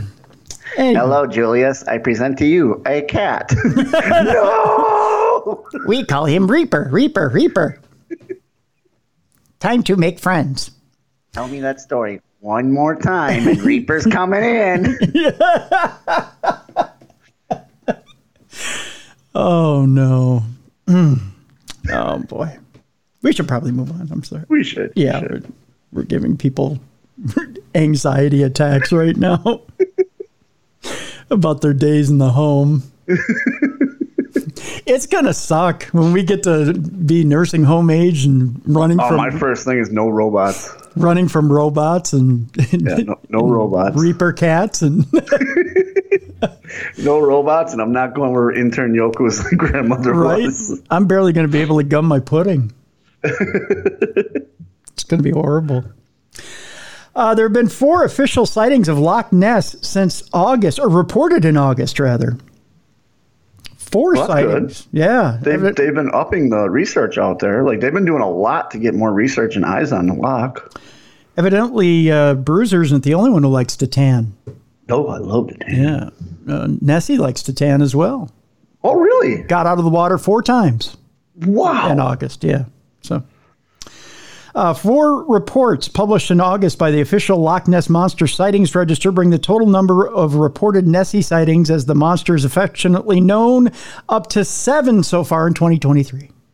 That's a lot. Yeah. Yep. This new thing they're doing out there is going pretty good. Yes, it is. First sighting came around 1 p.m. on August 17th from Steve Valentine, who was visiting Scotland's Loch Ness while on holiday from Urmston in Manchester with his family. They were returning from a tour of the loch when Valentine said he spotted something from the deep scan boat that they were aboard. He said, "I just saw a black shape in the water. It was when we were returning to the dock from an Urquhart Castle, or from a dock near to Urquhart Castle. I lost sight of it when the boat turned, but managed to get a quick photo from a distance." Here's the photo that Valentine took. Look, it's nice and sharp. It looks like a witch's hat floating on the water. It does, doesn't it? Like I said, it's a nice sharp photo. How come people don't have new cameras? I don't know. You know, if you just update your iPhone every year, it has autofocus. No kidding. The next 2 sightings took place on consecutive days during the investigation of the loch by independent volunteer research organization Loch Ness Exploration. You would think they'd get a clear photo, right? You would think. Yeah. The largest investigation of its kind since 1972 at 3:20 p.m. on August 26th, your boy's birthday, Alistair Gray, said he saw something unusual about halfway across the loch from his position near Invermorston while participating on the investigation. Gray, a civil servant, reportedly saw 3 odd and seemingly connected shapes in the water. One part of the shape was sticking out of the water at a 45-degree angle as two lovely Nessie humps, appeared to be rising and falling as though the object was moving. Then on August 27th, at 11:26 a.m., local resident Siobhan Janaway said there was something causing turmoil in the water off Foyers Point. Then it coalesced into a single object moving at speed just under the surface, causing at least a 20 meter or 65-foot white wake. Although Janaway at first thought a boat might be responsible for the wake, she claimed there were no boats near the location at the time of her sighting. Janaway's sighting is similar to that of French tourist Etienne Camel, a pharmacist from Lyon, who, along with his wife Eliane, claimed to have seen a 65-foot large dark object moving. Mowing, huh? Yeah, well, that's seaweed. Eyes are not focusing. Below the surface of Loch Ness while visiting the area on June 15th of this past year. Finally, at 10:45 a.m. on August 31st, visitor Fiona Wade reported a shape similar to that reported by Alistair Gray just a few days before. It was almost identical to that seen on Saturday and probably in a very similar location, she said. I might add that I was not aware of this sighting on Saturday until returning home this evening. It initially looked like a periscope, but then 2 curved areas followed. It was moving and about halfway out in the loch, looking roughly over to midway between Foyers and Whitebridge. I've seen deer crossing before, but this was like nothing I have ever seen before and can only describe it as Nessie, as I can't think of any logical thing it could have been. It was large enough to catch my eye, and it appeared to have a slight wake behind it. The water was reportedly flat and calm, with no nearby boat activity during Wade's sighting, which lasted about 30 to 40 seconds. One popular skeptical explanation for sightings of strange wakes are rogue waves. Rogue waves are waves caused by wind, currents, and other circumstances that are far larger than average waves at a given time and place. Many skeptics believe that rogue waves can be mistaken for the wake of a large animal. and mundane objects like driftwood or animals such as otters are often used by skeptics to explain sightings of a physical monster. However, some believe that sightings of strange moving objects in Loch Ness, like those reported by Gray or Wade, are indicative of surviving population of plesiosaurs, although others argue that more recent scientific study make that possibility unlikely. So I have a question for you, a little bit of a nugget for you to chew on. Sure. What if all these cryptids that we keep seeing are actually the probes from the aliens, and that's their disguise? Oh. Huh? Oh, good thought. And that's why we can't get clear pictures, because there's some sort of technology blocking it. Cloaking technology. Exactly. Mm-hmm. I hadn't thought of that. Just a thought, food for thought. Yeah, good idea. I have another mysterious thing that can't be solved right away. Okay. Unless you've got an answer for it. A family is baffled by mysterious footprints that have appeared on their ceiling. That's not where feet are supposed to go. Well, if you're doing it right, maybe. I don't know. True, that's true. Yeah.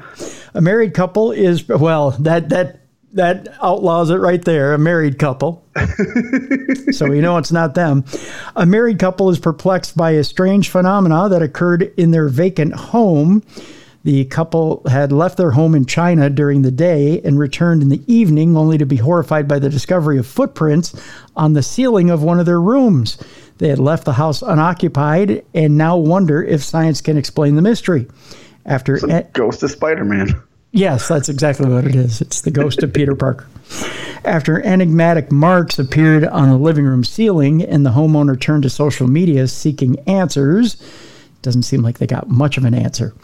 Liu, the homeowner from Wujiang, stated that he was baffled by an unusual occurrence in his empty residence. According to him, when he and his wife departed during the day, the ceiling was spotless. Upon their return in the evening, they found it now appeared as if someone had walked in with dirty boots. Footage captured by Liu himself distinctly show footprints scattered across the ceiling. He mentioned that he and his wife were frightened throughout the night. In the morning, they decided to inspect the living room, but the marks had not vanished.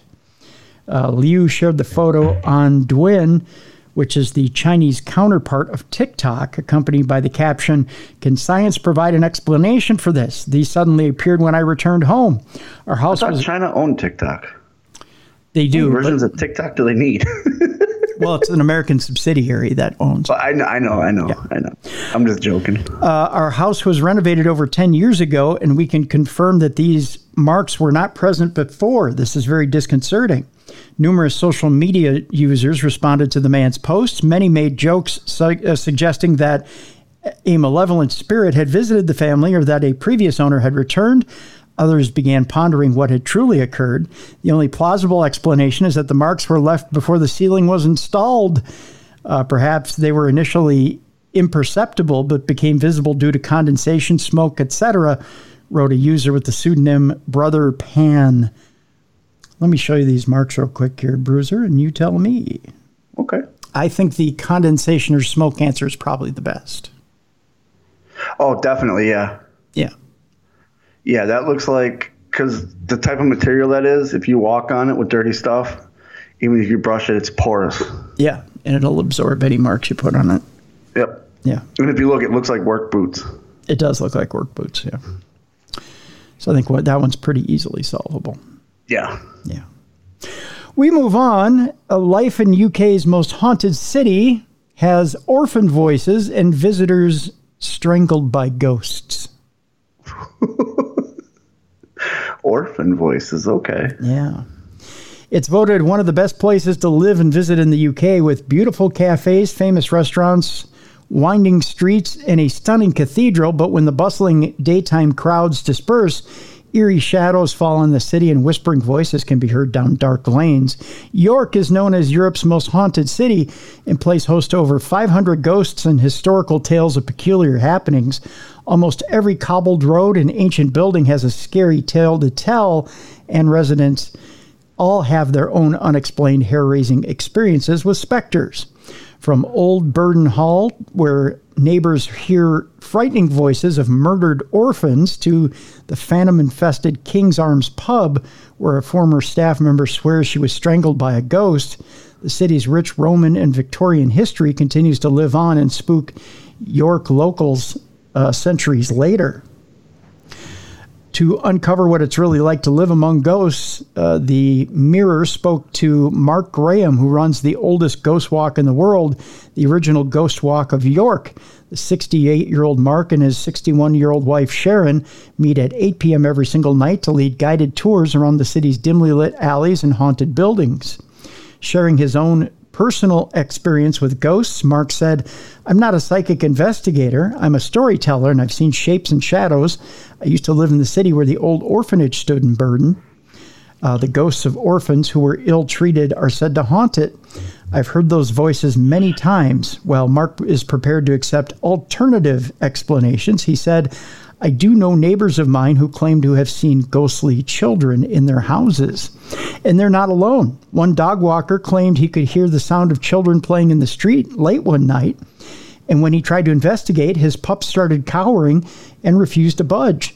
He briefly left his pet and entered the passage, and the voices immediately stopped. Another man who was working as an architect on the site said he felt something claw at his shoulder, but nobody was there. He was left with small scratch marks the size of a tiny hand." Interesting. Yeah. There are several places in the city that have the ghost of a lost boy, Mark explains, mentioning the King's Arms pub. Some people suggest that he looks like an orphan of the past. Others say he looks like a boy now. Some believe he stepped into our world, and others say we stepped into his.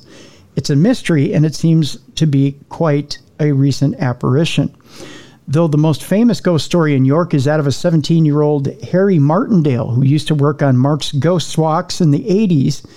In 1953, Harry was working as a plumber in the cellar of the treasurer's house. He was deep underground when he heard a bugle horn, Mark said. From out of the wall in front of him stepped a Roman soldier. He screamed and fell off his ladder, scampered into the corner, and watched 20 Roman soldiers walk through the wall. Oh, geez. Yeah. Eventually, he ran out and told everybody, but nobody believed him. He became religious, born-again Christian. It was the only way of coping with what he'd seen. Evidence has since proven that it was where the Roman road, the north-facing Via Decumana, was. Harry stuck to his story throughout his lifetime until he died a few years ago. The Grade 1 listed building is now owned by the National Trust. And now in that basement, there's his ghost going, "Told you so." That's told, right. Look, told you. Look, there's Roman soldiers right next to me. Told you. Man, this is an annoying ghost. You got this weird EVP. All it is "told you so." Told you, they're right over there. According to legend, the corpse of the notorious highwayman Dick Turpin.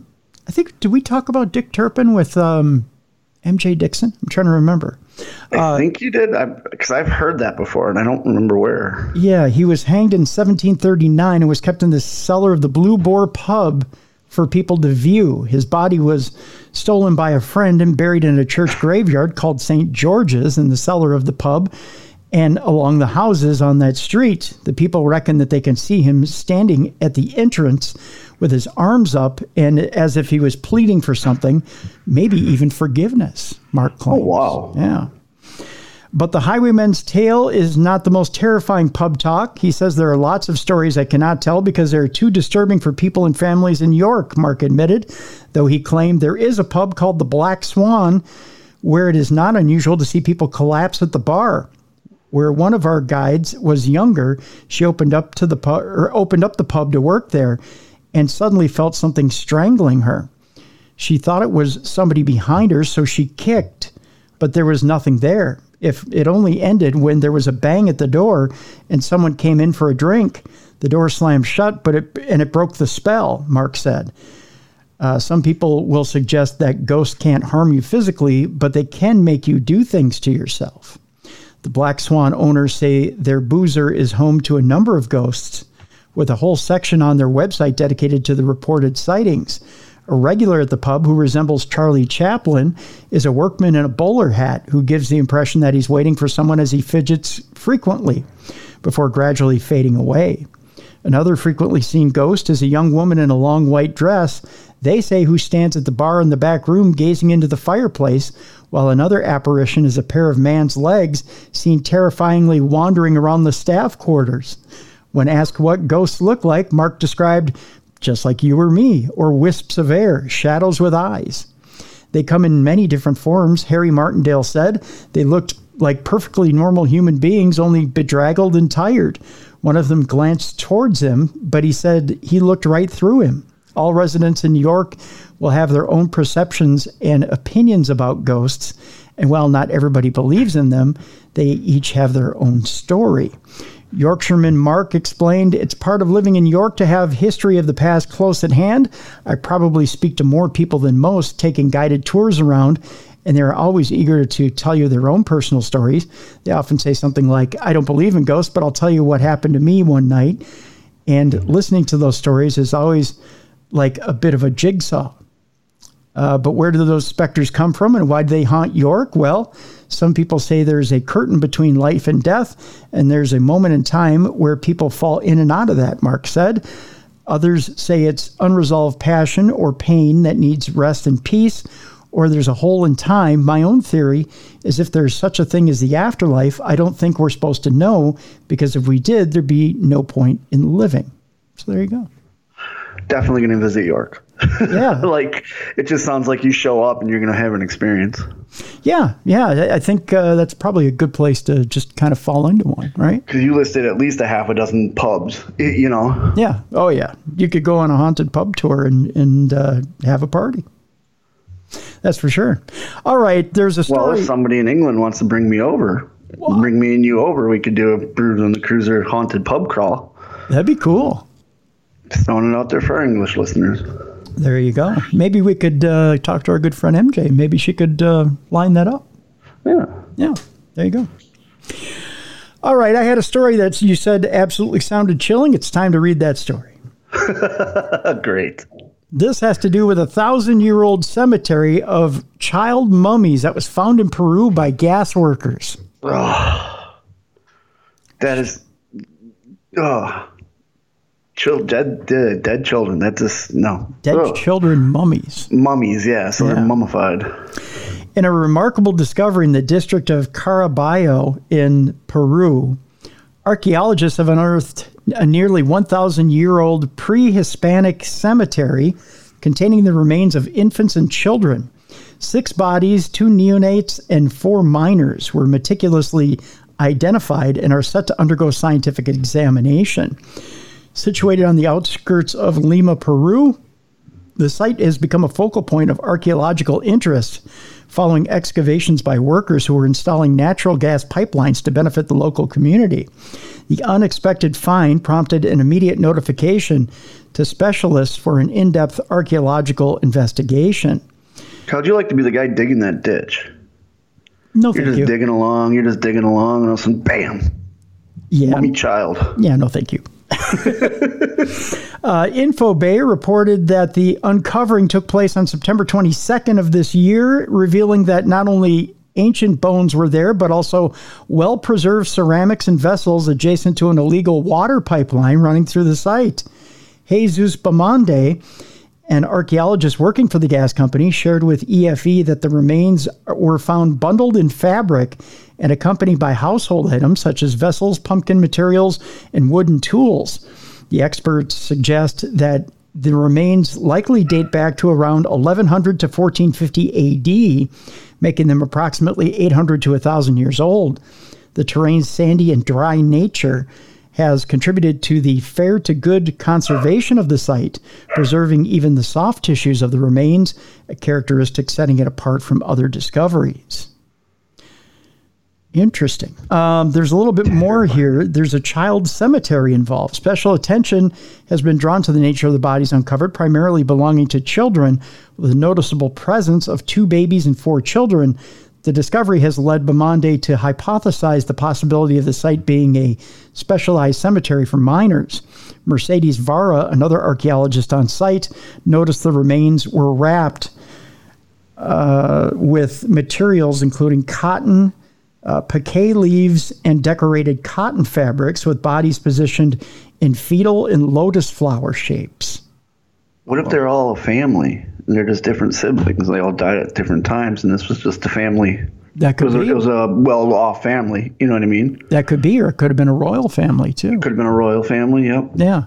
The artifacts found alongside the bodies offered glimpses into the lives and rituals of the deceased relatives, shedding light on funeral practices of the time. The relics serve as a testament to the historical continuity of the region, particularly in the valleys of Raimac-Chilion and Lurin, and open avenues for further discoveries in Peruvian history. Following the initial phase of archaeological collection, the unearthed bodies will undergo extensive scientific analysis.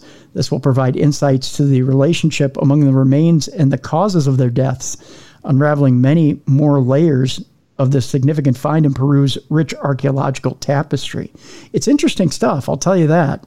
Yeah, it is. Yeah. It's amazing what we haven't found yet that's buried. You know what I mean? True. Very true. All right. One more story, and then we're going to talk Ziggy's picks. All right. That's right. Watching their baby daughter on a baby cam. Okay. I don't think there's any more of a nightmare for young parents than to see their young one being scratched. Oh, no, there's not. Yeah. There's a video out there of a mother watching her. She was happened to be looking at the baby cam, and an intruder came in, and she was able to get in there and scare him off. But that's just terrifying. Yeah. Mom Heather was horrified when her baby woke from a nap with scratches on her cheek and then caught a ghostly figure near her crib. A young couple say they felt no choice but to look for a new home due to a violent spirit after they caught a ghostly figure walking past their daughter's crib. Mom Heather Brow had woken her one-year-old baby Lily Higgins from a nap and taken her downstairs when she found 3 deep purple scratches on her cheek.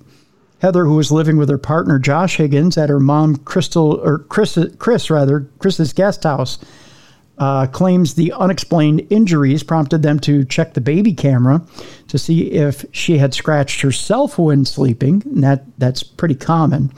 But when they reviewed the footage, they discovered a male figure briskly walking past Lily's bed before disappearing into thin air. Now that is creepy. That's very creepy. Yeah. The pair ended up actively looking for a new home to get away from the haunted property after investigators confirmed the house had paranormal activity. Chris claims the former owner of the home was an elderly lady who lay with a broken hip for a very long time until she was found dead at the bottom of the stairs. Her brother lived in the guest house until his death some years later.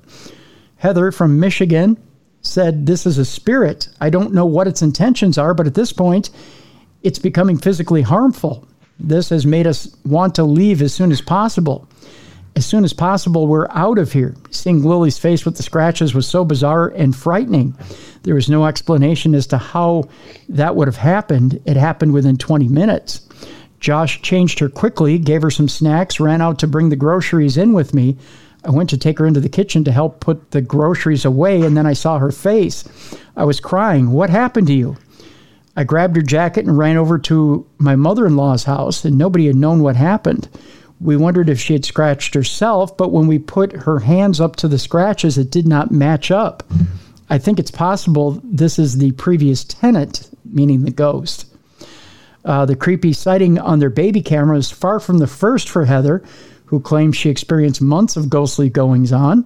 She claimed to have heard screaming, stomping, and laughing while home alone, and was even woken from her sleep by the sound of a male shouting, Heather said. "There have been times where me and my fiancé would wake up in the morning and would hear an angry male voice like someone had stubbed their toe. If I'm in the shower and I hear someone running up and down the steps, the first couple of times it happened, I thought my fiancé and his brother were running up and down the stairs for things, but when I opened the door, no one was there. I woke up to get ready for work one morning and it felt like someone was choking me. It shook me to the point where I decided to buy our camera.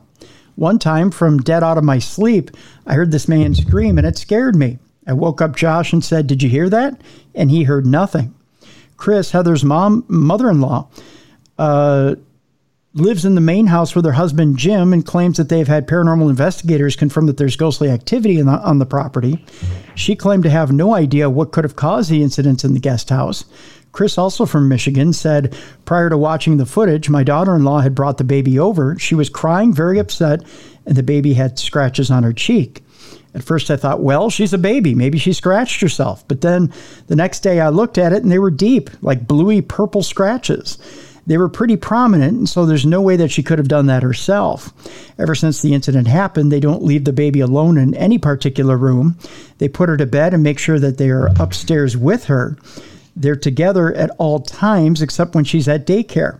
Lily now points to the corners of her room and babbles, which she hasn't done before. They moved in November as a short-term stay, but I think what's going on over there with the ghost sighting has made it even shorter. The century-old house has a twisted past, and Chris has now vowed to have the guest house investigated as well. Chris said, I was told when we bought the houses 11 years ago, the lady who owned the property died in the main house. It's an old farmhouse, and according to her niece, who is the beneficiary, she fell down the stairs, broke her hips, and laid there for a very long time before she passed away. She said that the guest house was built for the lady's brother, who was schizophrenic. He has also passed away. I don't know how or where, but that's the background I was told. We had many experiences in our main house. We had an investigator come out twice, and both times they found evidence of a presence. We've not had the guest house investigated yet, but we'll be getting one out after this. So there you go. It makes sense with the male screaming if the person that was living there had schizophrenia. Mm-hmm. And I can see being an angry ghost. If you break your hips and no one finds you, that would piss me off. True. Unless, sometimes scratches can be misconstrued. It could be that older lady reaching out to play with the baby and might have accidentally scratched the baby. Yep. Doesn't know the strength yet. Exactly. There's many things that could be going on there, and without proper communication, you don't know. And exactly. If you only have a paranormal team out twice to try and make contact, you'll never know. And if they're not a properly trained team, you may never know as well. So yep. Yeah. It's that time, folks. We're going to check in with Ziggy's picks. Ziggy and Talia this week it was a tale of two different dogs, but they weren't separated by very much. No, they weren't. No, and the late games and the Monday games really were key. And yeah, they were. Yeah. And Talia, out of nowhere, is just on fire. Yeah. Yeah, it's interesting. It's an interesting story.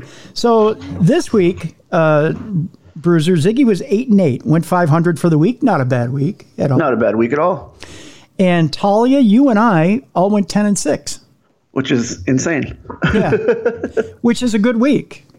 Yeah, it's a very good week. Yeah, because the games again were unpredictable and didn't know how stuff was going to happen. You knew Kirk Cousins wasn't going to clock the ball, so you knew that. But everybody else didn't know that. You know what I mean? No, and Dallas getting their butt handed to them. Nobody knew that. But Arizona, nonetheless. You know what I mean? Like, there's these games that happen that you're like, oh my God. There were a couple teams that needed to get off the schneid, though. The Bengals were one, and they did. Yep. They got off. I didn't see that coming because Joe Burrow's still hurt. But he sucked it up and got it done. Well, yeah, he didn't throw any passes over 10 yards for the first half, they were saying, because it's his push-off foot. Yep. There were teams that stepped up, like the Cardinals. Yeah. Shock of all shocks. Yeah. That caused unexpected wins. And there were teams that were looking pretty good that didn't step up, like the Titans. The Browns beat the Titans, and the Browns kind of, pardon the expression, crapped the bed. I thought Titans 100% because Nick Chubb is out, and Watson's good, but Chubb was their main offensive guy. Right, and how do you run the play action if you don't have Chubb? Exactly. Yeah, it just isn't as convincing. But after looking not so great the week before, the Browns come out and look even better. Yeah. Which that's, I guess, a sign of good coaching, right? I guess. Yeah. So, and, you know, the Raiders are really a tale of two teams. You don't know what they are. No, you don't. And they looked horrible this week. Well, Garoppolo got hurt, didn't he? Yeah, but he played most of the game. Yeah. Yeah, and so, but he looked horrible in the game. Yeah, I went to bed before the end of it. There was one pass towards the end of the game where I don't think Davante Adams knew what he was doing. He's standing, you know, he's standing split out left, and Garoppolo just turns, and it looks like he wanted to throw him just like a little bubble screen, but I don't think Davante knew that was the play. There was a couple times that happened, I noticed, and where the receiver did one route and Garoppolo did another. That happened in Dallas too, right? And Garoppolo said, "Well, with Davante, you know, we can pretty much do anything, and we can be on the same page." No, he needs to know what you're doing. Yeah, like I said, I noticed it with the Cowboys. I noticed it with the Raiders, and obviously the Vikings. But even though we're week three, they should still be on the same page where they know what route they're taking. Right. You know? Right. Yeah. There's just some... We're getting to the point now where there are some definite discrepancies between who the powerhouse teams are in the league and who's going to be at the bottom of their division. Yeah. I mean, and you may say, well, it's only been three games, Tim. Come on. But no, the teams that have pretty much shown their ass, you know who's going to be bad, who's going to be good. Yeah, the only thing that's going to derail some of these good teams are injuries. Yes. You know? Yeah. But, the Packers and the Lions will be in top of the NFC North. The Buccaneers, the Eagles are definitely going to be Super Bowl contenders. 49ers, definitely Super Bowl contenders. Yeah. Yeah. But, what happened with the Rams? What happened with the Chargers? What happened with the Bengals? Yeah, the Bengals won, but they're what, 1-2 now? No one predicted that. Yeah. And a lot of people thought, well, the Lions easily will run away with the North this year. I don't think so. The Packers are going to give them a run. I think the Packers and Lions are going back, and it's going to find out Sunday. Yeah. Is it Sunday or Monday? One of the two. They're playing the Lions this week. So yeah, it's going to be a good game. That's going to be the divisional playoff game, I think. Yeah, absolutely. Or the conference, yeah. Yeah, yeah, absolutely. So, and then the winner of that will go on and play, I bet, the 49ers. Right, right. So the way the way it breaks down so far... As far as over the total season so far, we played 48 games.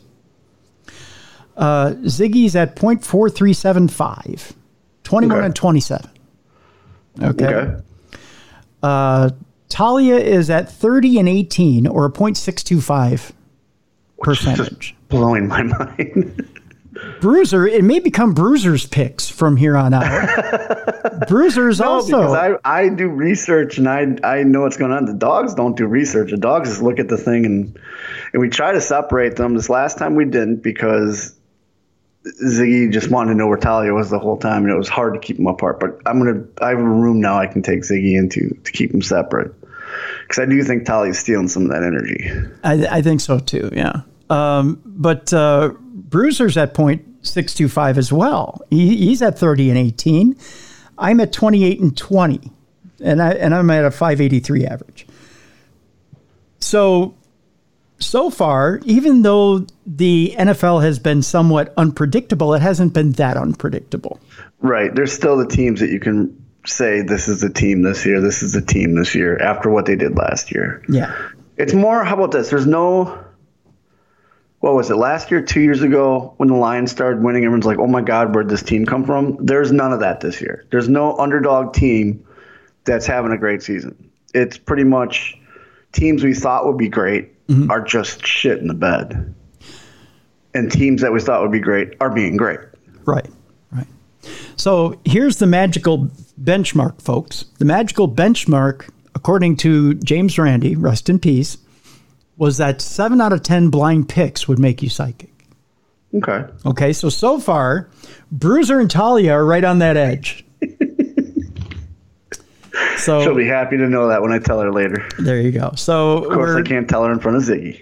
But that's just on That's just on the overall season, which isn't bad. So if the two of you walked into a casino tomorrow, first of all, I don't know why they let the dog bet, but I could get a service vest for her. There you go. But if the two of you walked in tomorrow into a Vegas casino, you do pretty well.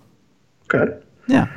Well, Talia and I are going to Vegas, play some blackjack. There you go. What do we do, Talia? Hit or stay. But again, folks, to keep up on Ziggy and Talia's picks, or all of our picks for that matter, because we list them all before the Thursday night game, you just simply go to darknessradioshow.com and click on the Ziggy's picks. And there's always video to go along with it. Yep. So you can see I'm not giving them treats. I held it up, tell them what they want to hear, and the two of them choose. Yep. And I thought at first, when I first started doing this with Talia too, I thought, oh, she's just going to choose the one that Ziggy chose, because the way Ziggy chooses is she'll look and then she bites the one she likes. So I thought that's what Talia. If you watch the videos, Talia doesn't do that. Talia looks, she sniffs, and then she paws. Oh, okay. Yeah.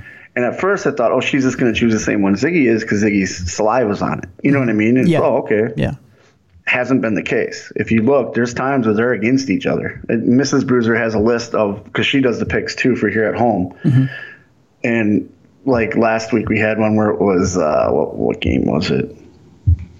I think it was the Packer game. Okay. Where the dogs chose the Saints, we chose the Packers. So it's humans versus dogs. you know, and she kind of makes a game out of it. Mm-hmm. That's interesting. That's very interesting. Yeah. Yeah, so it's not humanly influenced, you know. It's just the two of them doing it. And like I try to tell people online and stuff, they don't do statistics. They don't do if I have SportsCenter on, they're obviously in the room with me, but it's not like they know. You know, right, on Sunday when we're watching Fox, they don't know what Terry Bradshaw is saying. They're just see an old bald man talking. you know? I think they were all listening when he was running down Kirk Cousins. I think they all – I think Jimmy Johnson were so good. I think secretly Ziggy was going, that's right, just listen to the goddamn helmet. I thought Jimmy Johnson was going to fly to Minnesota to slap Kirk Cousins upside the head after his tirade on him. I wish he would. About not clocking the ball. I'm like, wow, Jimmy's getting on a plane. I really wish Kevin O'Connell would have made Kirk Cousins stand up at a press conference and apologize to the people of Minnesota for being such an idiot. Well, one, for not listening to his coach. Two, for, you know, trying to take the team into his own hands because he's not capable. Three, for throwing an interception in such a horrible spot. And then four, trying to blame the fans of Minnesota. He blamed the fans, didn't he? Yeah, he blamed the fans for being too loud. He hasn't come out and publicly apologized yet, huh? No. He wouldn't dare. God. For being too loud. Oh, you're being too loud. You know what it is? His wife's got to make the apology because she does everything else for him. Oh, she won't. She's just as arrogant. Do it before October 31st, Ziggy. Do it before October 31st, Quasi. Pull the trigger. We want Brock Purdy here in Minnesota. Not happening. San Francisco is not giving up Purdy. You watch. You can get a Carson Wentz. No, we don't want Wentz here. You can get a Matt Ryan. No, I don't want Matt Ryan here either. Although we get the same result with Matt Ryan. That's what they're talking about here in Carolina. You guys are ready to give up already on the young kid? He's hurt. Jesus. Well, I know I saw Andy Dalton. Andy Dalton didn't look that bad. No, he did very well. They weren't expecting him to do as well as he did. Honest to God, I'd take Andy Dalton in a minute over Cousins. Oh, I would too. Andy Dalton just doesn't have longevity. Like he's won, you know. Yeah. I'd personally go after Carson Wentz. Carson Wentz is a Super Bowl ring. You know. But didn't he get that sitting on the side for like half the season? But then the other half, he led the team. Everyone thought, oh, this is it. Nick Foles. Oh, where is Nick Foles? I think he's retired, isn't he? Yeah, Nick Foles won the ring. That's what it was. It was Nick Foles. Yeah, you're right. So it was Carson Wentz. So never mind. I take back. I don't want Carson. Yeah, you don't want Carson Wentz. No. I definitely don't want Matt Ryan. Matt Ryan has seen better days. I mean, he's just old. Yeah. I mean, he's beat up. He's a decent backup, but he's not, he's not going to be the guy to run your team. I agree. That's what Carolina needs right now. He'd be a decent bridge quarterback if your quarterback is coming back in 2 weeks. Yeah. You know? Yep. Carolina needs a quarterback. That's simple. I don't know where you... And I think the reason that Dalton did so well is he kept connecting with Thielen. And Thielen is a damn good receiver. Yes, he is. And then there was no reason for the Vikings to let him go either. I don't know why you guys did, and I'm happy that he came to Carolina. But, yeah, Jefferson on one side, Thielen on the other, Hodgkins in the middle. Like, come on. It was Kirk. Let's just blame Kirk.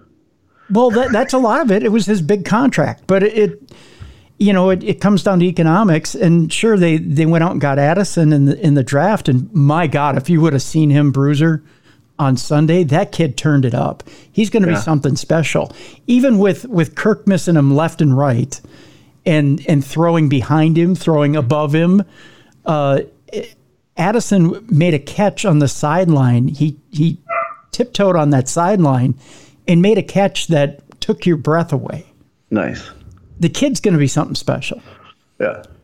But, you know, the fact of the matter is that until game 3, Cousins didn't even look at him. Yeah.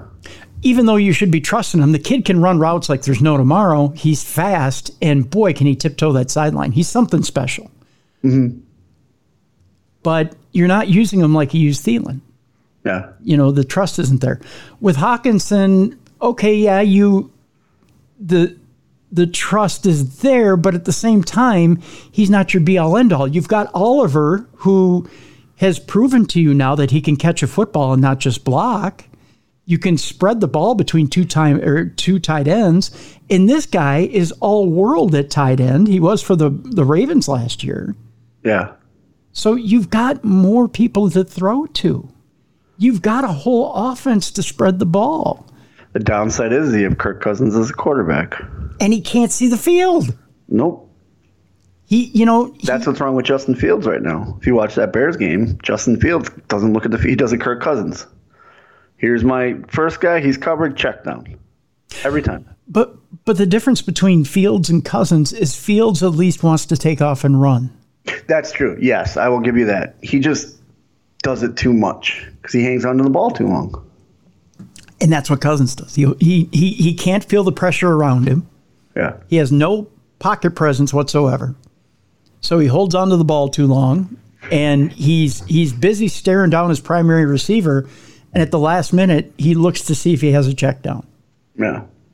But he's not looking around the field looking for a second or third receiver. He's not using his legs to extend the play. He's old. He's in the shits. He's old in the shits. He's the drizzling shits. And I don't know what it is that these apologists think they see. You know, he's never going to get you past the first round of the playoffs. You guys won't even make playoffs this year. No, we won't. Start. No. You're done. That's true. As much as these Cousins apologists love statistics, I think they're the only 0-3 team now too, right? Because the Jets won one. I don't know. I have to look. But if Cousins apologists love statistics, here's your statistic: the last 0-3 team to make the playoffs, 2018. Yes, the Houston Texans. And before that, it was a few years. It's something like 6%. They said there was a thing because it was the Chargers versus the Vikings, and one of them was going to be 0-3 after the game, and they said that out of the 100 years or whatever of the NFL, only 6 teams have gone 0-3 and gone on to the playoffs. Yeah, in the history of the NFL. It's pretty slim. Yeah. And I don't think they have it. They have too many holes on defense, too. It's just, you know, in order for them to make a move to solidify the defense, they need a run stuffer. I mean, Bullard is pretty good in the middle, but he's not all, be all end all. Yeah. So they either need to bring in Ndamukong and Suh, or they need to bring in who's the other one that's a free agent that's out there right now? Sue's a free agent, huh? Yeah, Sue's still a free agent. No one picked him up, huh? No, well, he's getting old. He's old and he wants too much money. Yeah. And there's the one that we used to have here. Was it Dalvin Tomlinson? He's free agent too, really? Okay. I think he is, yeah. One of them is still out there. Yeah. But there's still a couple of run stoppers out there that we can sign. And honestly, who's the linebacker that we used to have here from UCLA that's still out there? There's still a linebacker out there. We need another solid linebacker out there. Yeah. Because we do have holes in the secondary, but you're not going to find a good corner right now. No, they're all picked up already. Yeah, yeah. There's just not a good corner out there, so you gotta play with what you got. Yeah. So you need a good interior defense in order to stop the run. Because what happens, and you saw it again on Sunday, is they're good at stopping the run in the first and second quarters, and then if you just keep pounding the ball on them, you'll open stuff up. Yep. And their red zone defense is not there. No, it's not. So and that's got to be frustrating the hell out of Flores. He's not that type of coach. Right. You know, to be giving up that many. The whole thing's got, especially coming off of last season where you guys had a pretty decent season. You know, for all of Kirk's flaws, you guys had a good team last year. Well, because they weren't turning over the ball, and they lead the league in turnovers. Yeah, yeah. Now, they are number one in turnovers, aren't they? Yeah, 9 now. Yeah. Nine turnovers. Yeah. They weren't turning over the ball, and they weren't making mistakes. They were the least penalized team in the league, I think, last year, close to it. Which, that's what killed Dallas this week. Is just, I think they had 11 or 12 penalties. Yeah. Can't do that and win games. Nope. It's frustrating. But, you know, they turned over a lot of their roster, so you're going to have it happen. And they went younger, which you're going to have that happen with a younger team. Just like the Packers did, but the Packers' younger guys mesh really well. Yeah. Well, it's not, you know, not going to be the Vikings year. It's going to be the Packers and Lions. So. Yep, and I think the Lions will beat the Packers. I think so too. I hate to say that, but I just think the youth is going to catch up with the Packers. Yeah, but it won't be by much. That's no. It'll be a field goal, if anything. Yeah, it's going to be a good game. It's going to be a tough game. It's going to come down to a turnover, I bet. Yeah, yeah. So it'll be fun to watch. But, yeah, so that's Ziggy's Picks. Again, darknessradioshow.com. Go to Ziggy's Picks, and you can check out more as far as football goes. We got one more story left here, Bruiser, for today. I told you there's a dolphin sex scandal that's rocking the UK.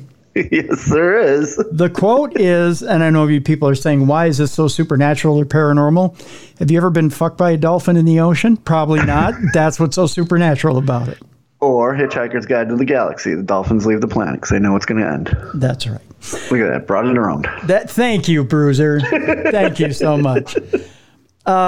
This is the quote. He hooked his penis over my arm. It was normal. That's not normal. No, that's never had a penis around my arm and went, oh, okay. Yeah, that's how that works. Yeah, yeah. In the northeast of England during the late 1980s, Alan Cooper was known by locals as a passionate animal rights activist who devoted all of his energy into freeing captive dolphins. He would post leaflets about veganism and animal cruelty through letterboxes and organize marches to enlist more supporters to try to disrupt leisurely attractions like Flamingoland. So his heart was in the right place, right? It was. But it wasn't until Cooper was accused of taking his passion way too far that all eyes and ears finally fell on him. He fucked a dolphin, didn't he? Yeah, well, let's not jump to the end of the story here. All right, Bruiser. All right. We gotta let it simmer. We gotta let it build. We gotta. Right. Let's not jump to the end. All right. Don't get to the dolphin orgy yet. Okay. No dolphin orgies yet, my friend. Hold on. That's what she said. The animal campaigner had an unusually special bond with a bottlenose dolphin called Freddie, who arrived in Amble, which is a small fishing port on the coast of Northumberland, in 1987. The pair of them would swim together for hours in the harbor, just frolicking and swimming and swimming and frolicking. There's nothing with swimming. That'd be fun. Yeah, swimming with dolphins. Have you ever? Yeah. Well, the Jericho cruise. Did you go do the thing with the dolphins? I didn't. It was too expensive, so I didn't do it. But I want to. I want to swim with dolphins. I want to swim with sharks. See, I did that. I did the thing with the dolphins. It was fine. It was fine. It was good. I got to meet dolphins. Yeah, you can hang on to them, and they'll drive you everywhere. Yeah. I didn't screw one. But yeah, but I did the thing with dolphins. It was very good. It was fun. It didn't screw you, right? No, I didn't feel any dolphin penis. There you go. You're good. But it was good. Then in 1990, a boatload of people, including the owner of the Flamingoland Dolphinarium. That's a new word for me, Dolphinarium. Dolphinarium, huh? Yeah. Peter Bloom is the guy's name. Claimed to have witnessed Cooper masturbating a dolphin in the water. I'm just going to let that ruminate for a minute. Oh. Cooper was masturbating a dolphin in the water, and a complaint was filed to police. Well, yeah. What are the police going to do when you're beating off a dolphin? Hey, you got a guy jerking off dolphins? Yeah, well, stop. Do I draw my gun on this one? Like, can we tase him? Yeah, do we tase him? Oh, no, you don't want to launch an electrode into the water. You'll get everybody. What kind of ticket is that? Yeah. It's not really a decent exposure. I mean, bestiality. So you could be harming an animal. Well, you're not really harming an animal. No, you are. It's bestiality. It's cruelty to animals. But you're jerking them off. It's not a pleasurable thing. Unless the dolphin didn't enjoy it? Unless the dolphin's asking for it. The dolphin wasn't going, They do that anyways. That's how they communicate. Well, this guy, he's friends with Freddy, so let's see why he was jerking him off. Well, he's Freddy's friend, not Freddy's friend. We don't know that. Well, let's find out. So Cooper got a complaint filed against him. The animal rights activist was arrested, and the rumor of him molesting the mammal quickly gathered nationwide attention, and people were outraged by the alleged perversion. I have a picture of Alan Cooper here that I can show you briefly if you'd like to see. Jerking the dolphin off? The dolphin jerker. There he is right there. Oh, yeah, he looks like he jerks off dolphins. What does a guy who jerks off dolphins look like? That picture. He kind of looks like a dime store David Hasselhoff. Exactly. It jerks off dolphins.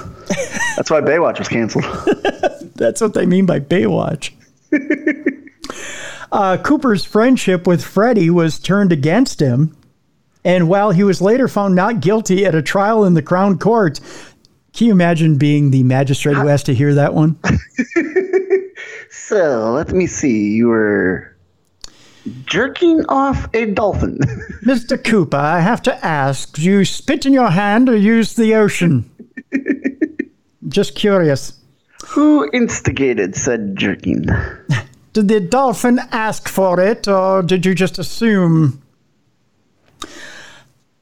There's so many ways you could go with this. Anyways, so... Brings a new meaning to blowhole. Oh, come on. Come on, Bruiser. The effects of the... Okay, so Crown's friendship with Freddy was turned against him, and while he later was found not guilty at a trial in the Crown Court, the effects of the accusation hugely impacted his reputation as an animal protector. Protector, Bruiser, protector. Protector, I thought he screwed her. I don't have my... Does he... You got to... I'm still waiting for the reason why he was jerking off a dolphin. He didn't. In court, he said he didn't, and he won. He said, you have no video footage. I wasn't jerking the dolphin off. I was trying to re-steer him. How did somebody see it? Because the dolphin, did he flip the dolphin on his back and start just going to town on him? Like, how would somebody see that? Well, now, they explain to you as you go to engage the dolphin that you can't pet them a certain way because it's jerking them off. It's true. When anybody who's done the thing in the Bahamas, when you go to, if you don't do that thing, it's not common knowledge. Right, but that's why you have instructors there that are trained. So he could have just been petting the dolphin, thinking I'm petting the dolphin, saw the chubby going, oh, Freddy.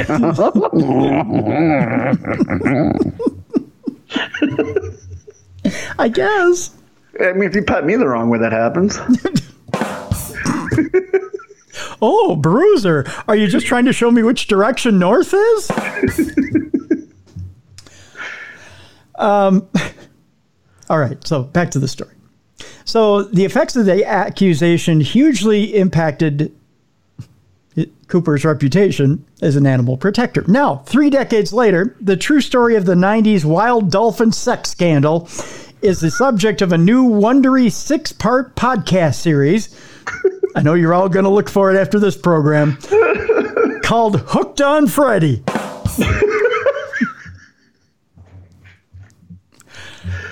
Podcast. Not Freddy Got Fingered? Oh, God, no. Not Freddy Got Fingered. It's a movie. Yeah, I know. Podcast host. I rented that movie thinking it was about the dolphin. I was wrong. No, it's not about the dolphin. Wow, Mr. Cooper, you've got fingers like Eddie Van Halen. Podcast host and journalist Becky Milligan, who actually swam with Freddy back in 1990 but kept her hands to herself. No, she had his baby. Was part of university research and has brought back the topic into the spotlight, focusing on the one incident that was reported to police by a boatload of people. Again, how did the boatload of people know he was doing it?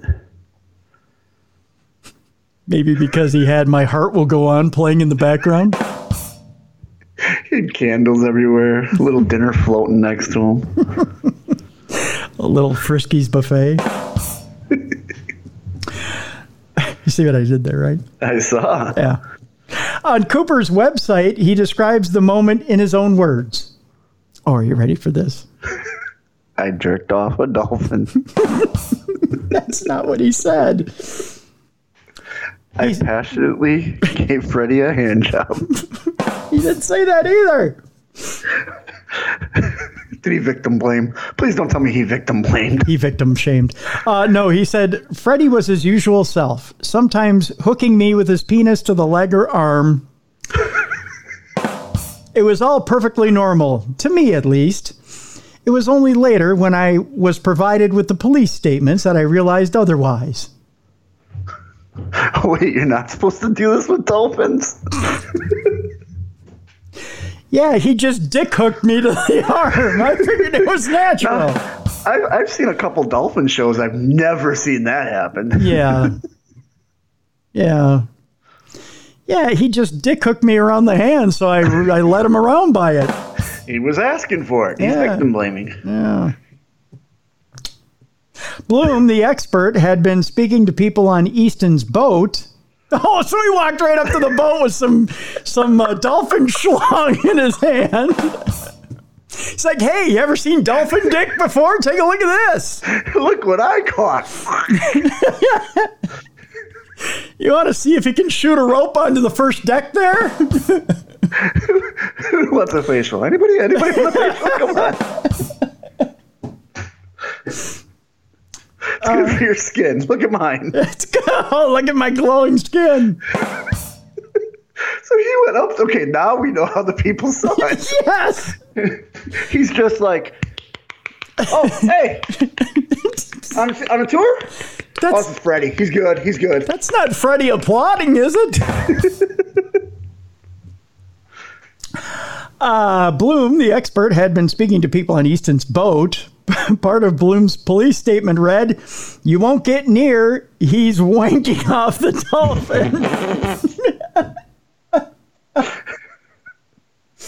Hey, Captain, yeah? Avoid that area.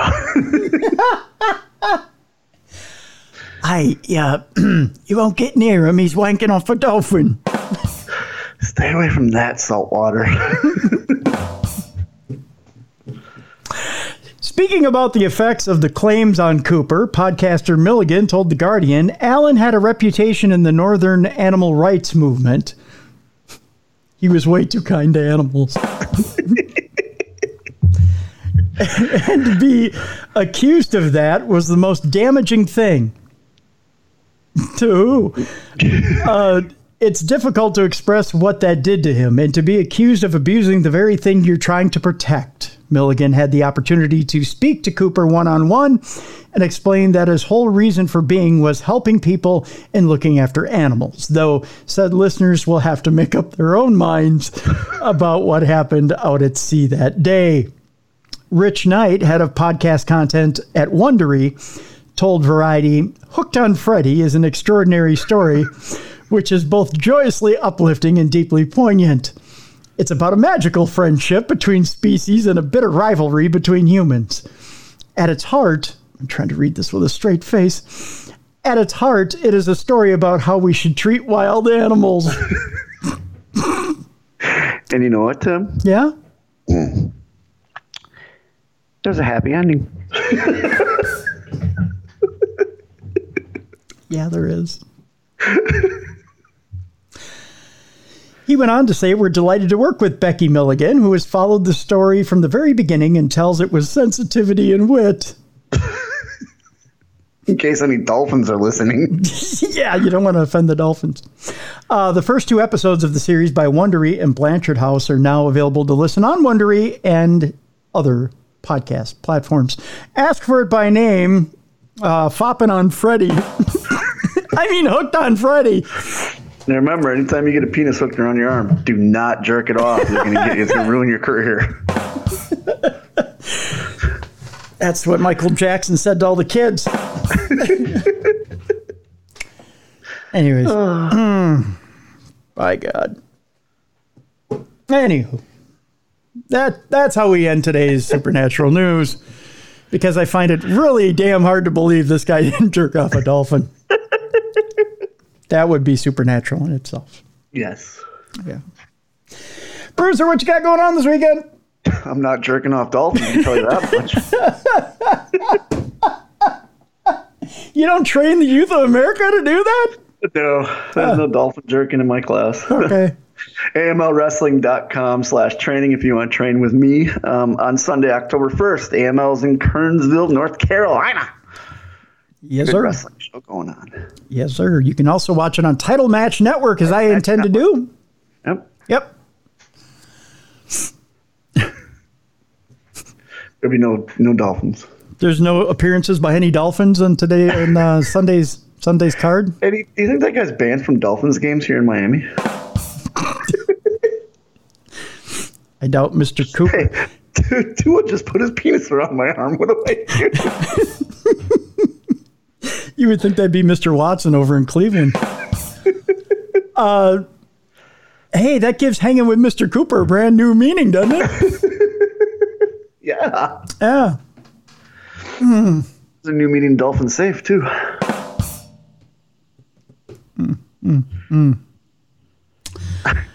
Yeah, Bruce. Tomorrow on the program, what do we got? Tomorrow on the program. Thank you for that quick pivot there. That's what the dolphin said. Tomorrow on the program, we're going to be talking about the Estes method of EVP collection. You know, last week when we had Adam Berry on, he talked a little bit about the Estes method with Amy Bruni and how it helped them in a case. So we're going to talk with Nicole Tito, and we're going to talk about her exclusive use of the Estes method in her investigations. She's written a new book called Ghostly Voices. Okay.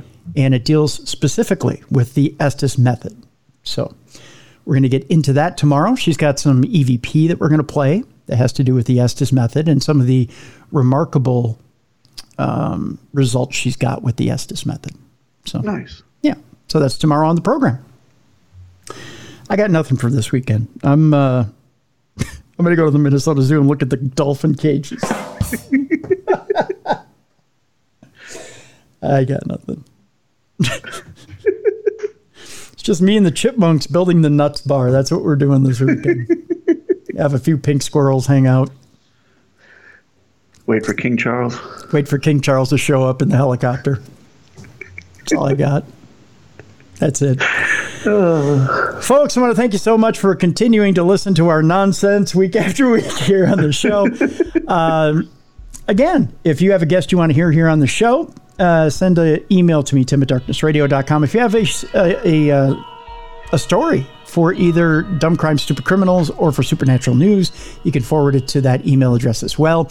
Or Parashare stories. We need your Parashare stories. Either send it to Tim at darknessradio.com or go to darknessradioshow.com. There's a blue button on the right-hand side. Click that blue button. You have 2 minutes to leave your voice note. If you need more than 2 minutes, click the blue button again. Add another 2 minutes. I'll stitch them together. We'll play your lovely voice here on this program.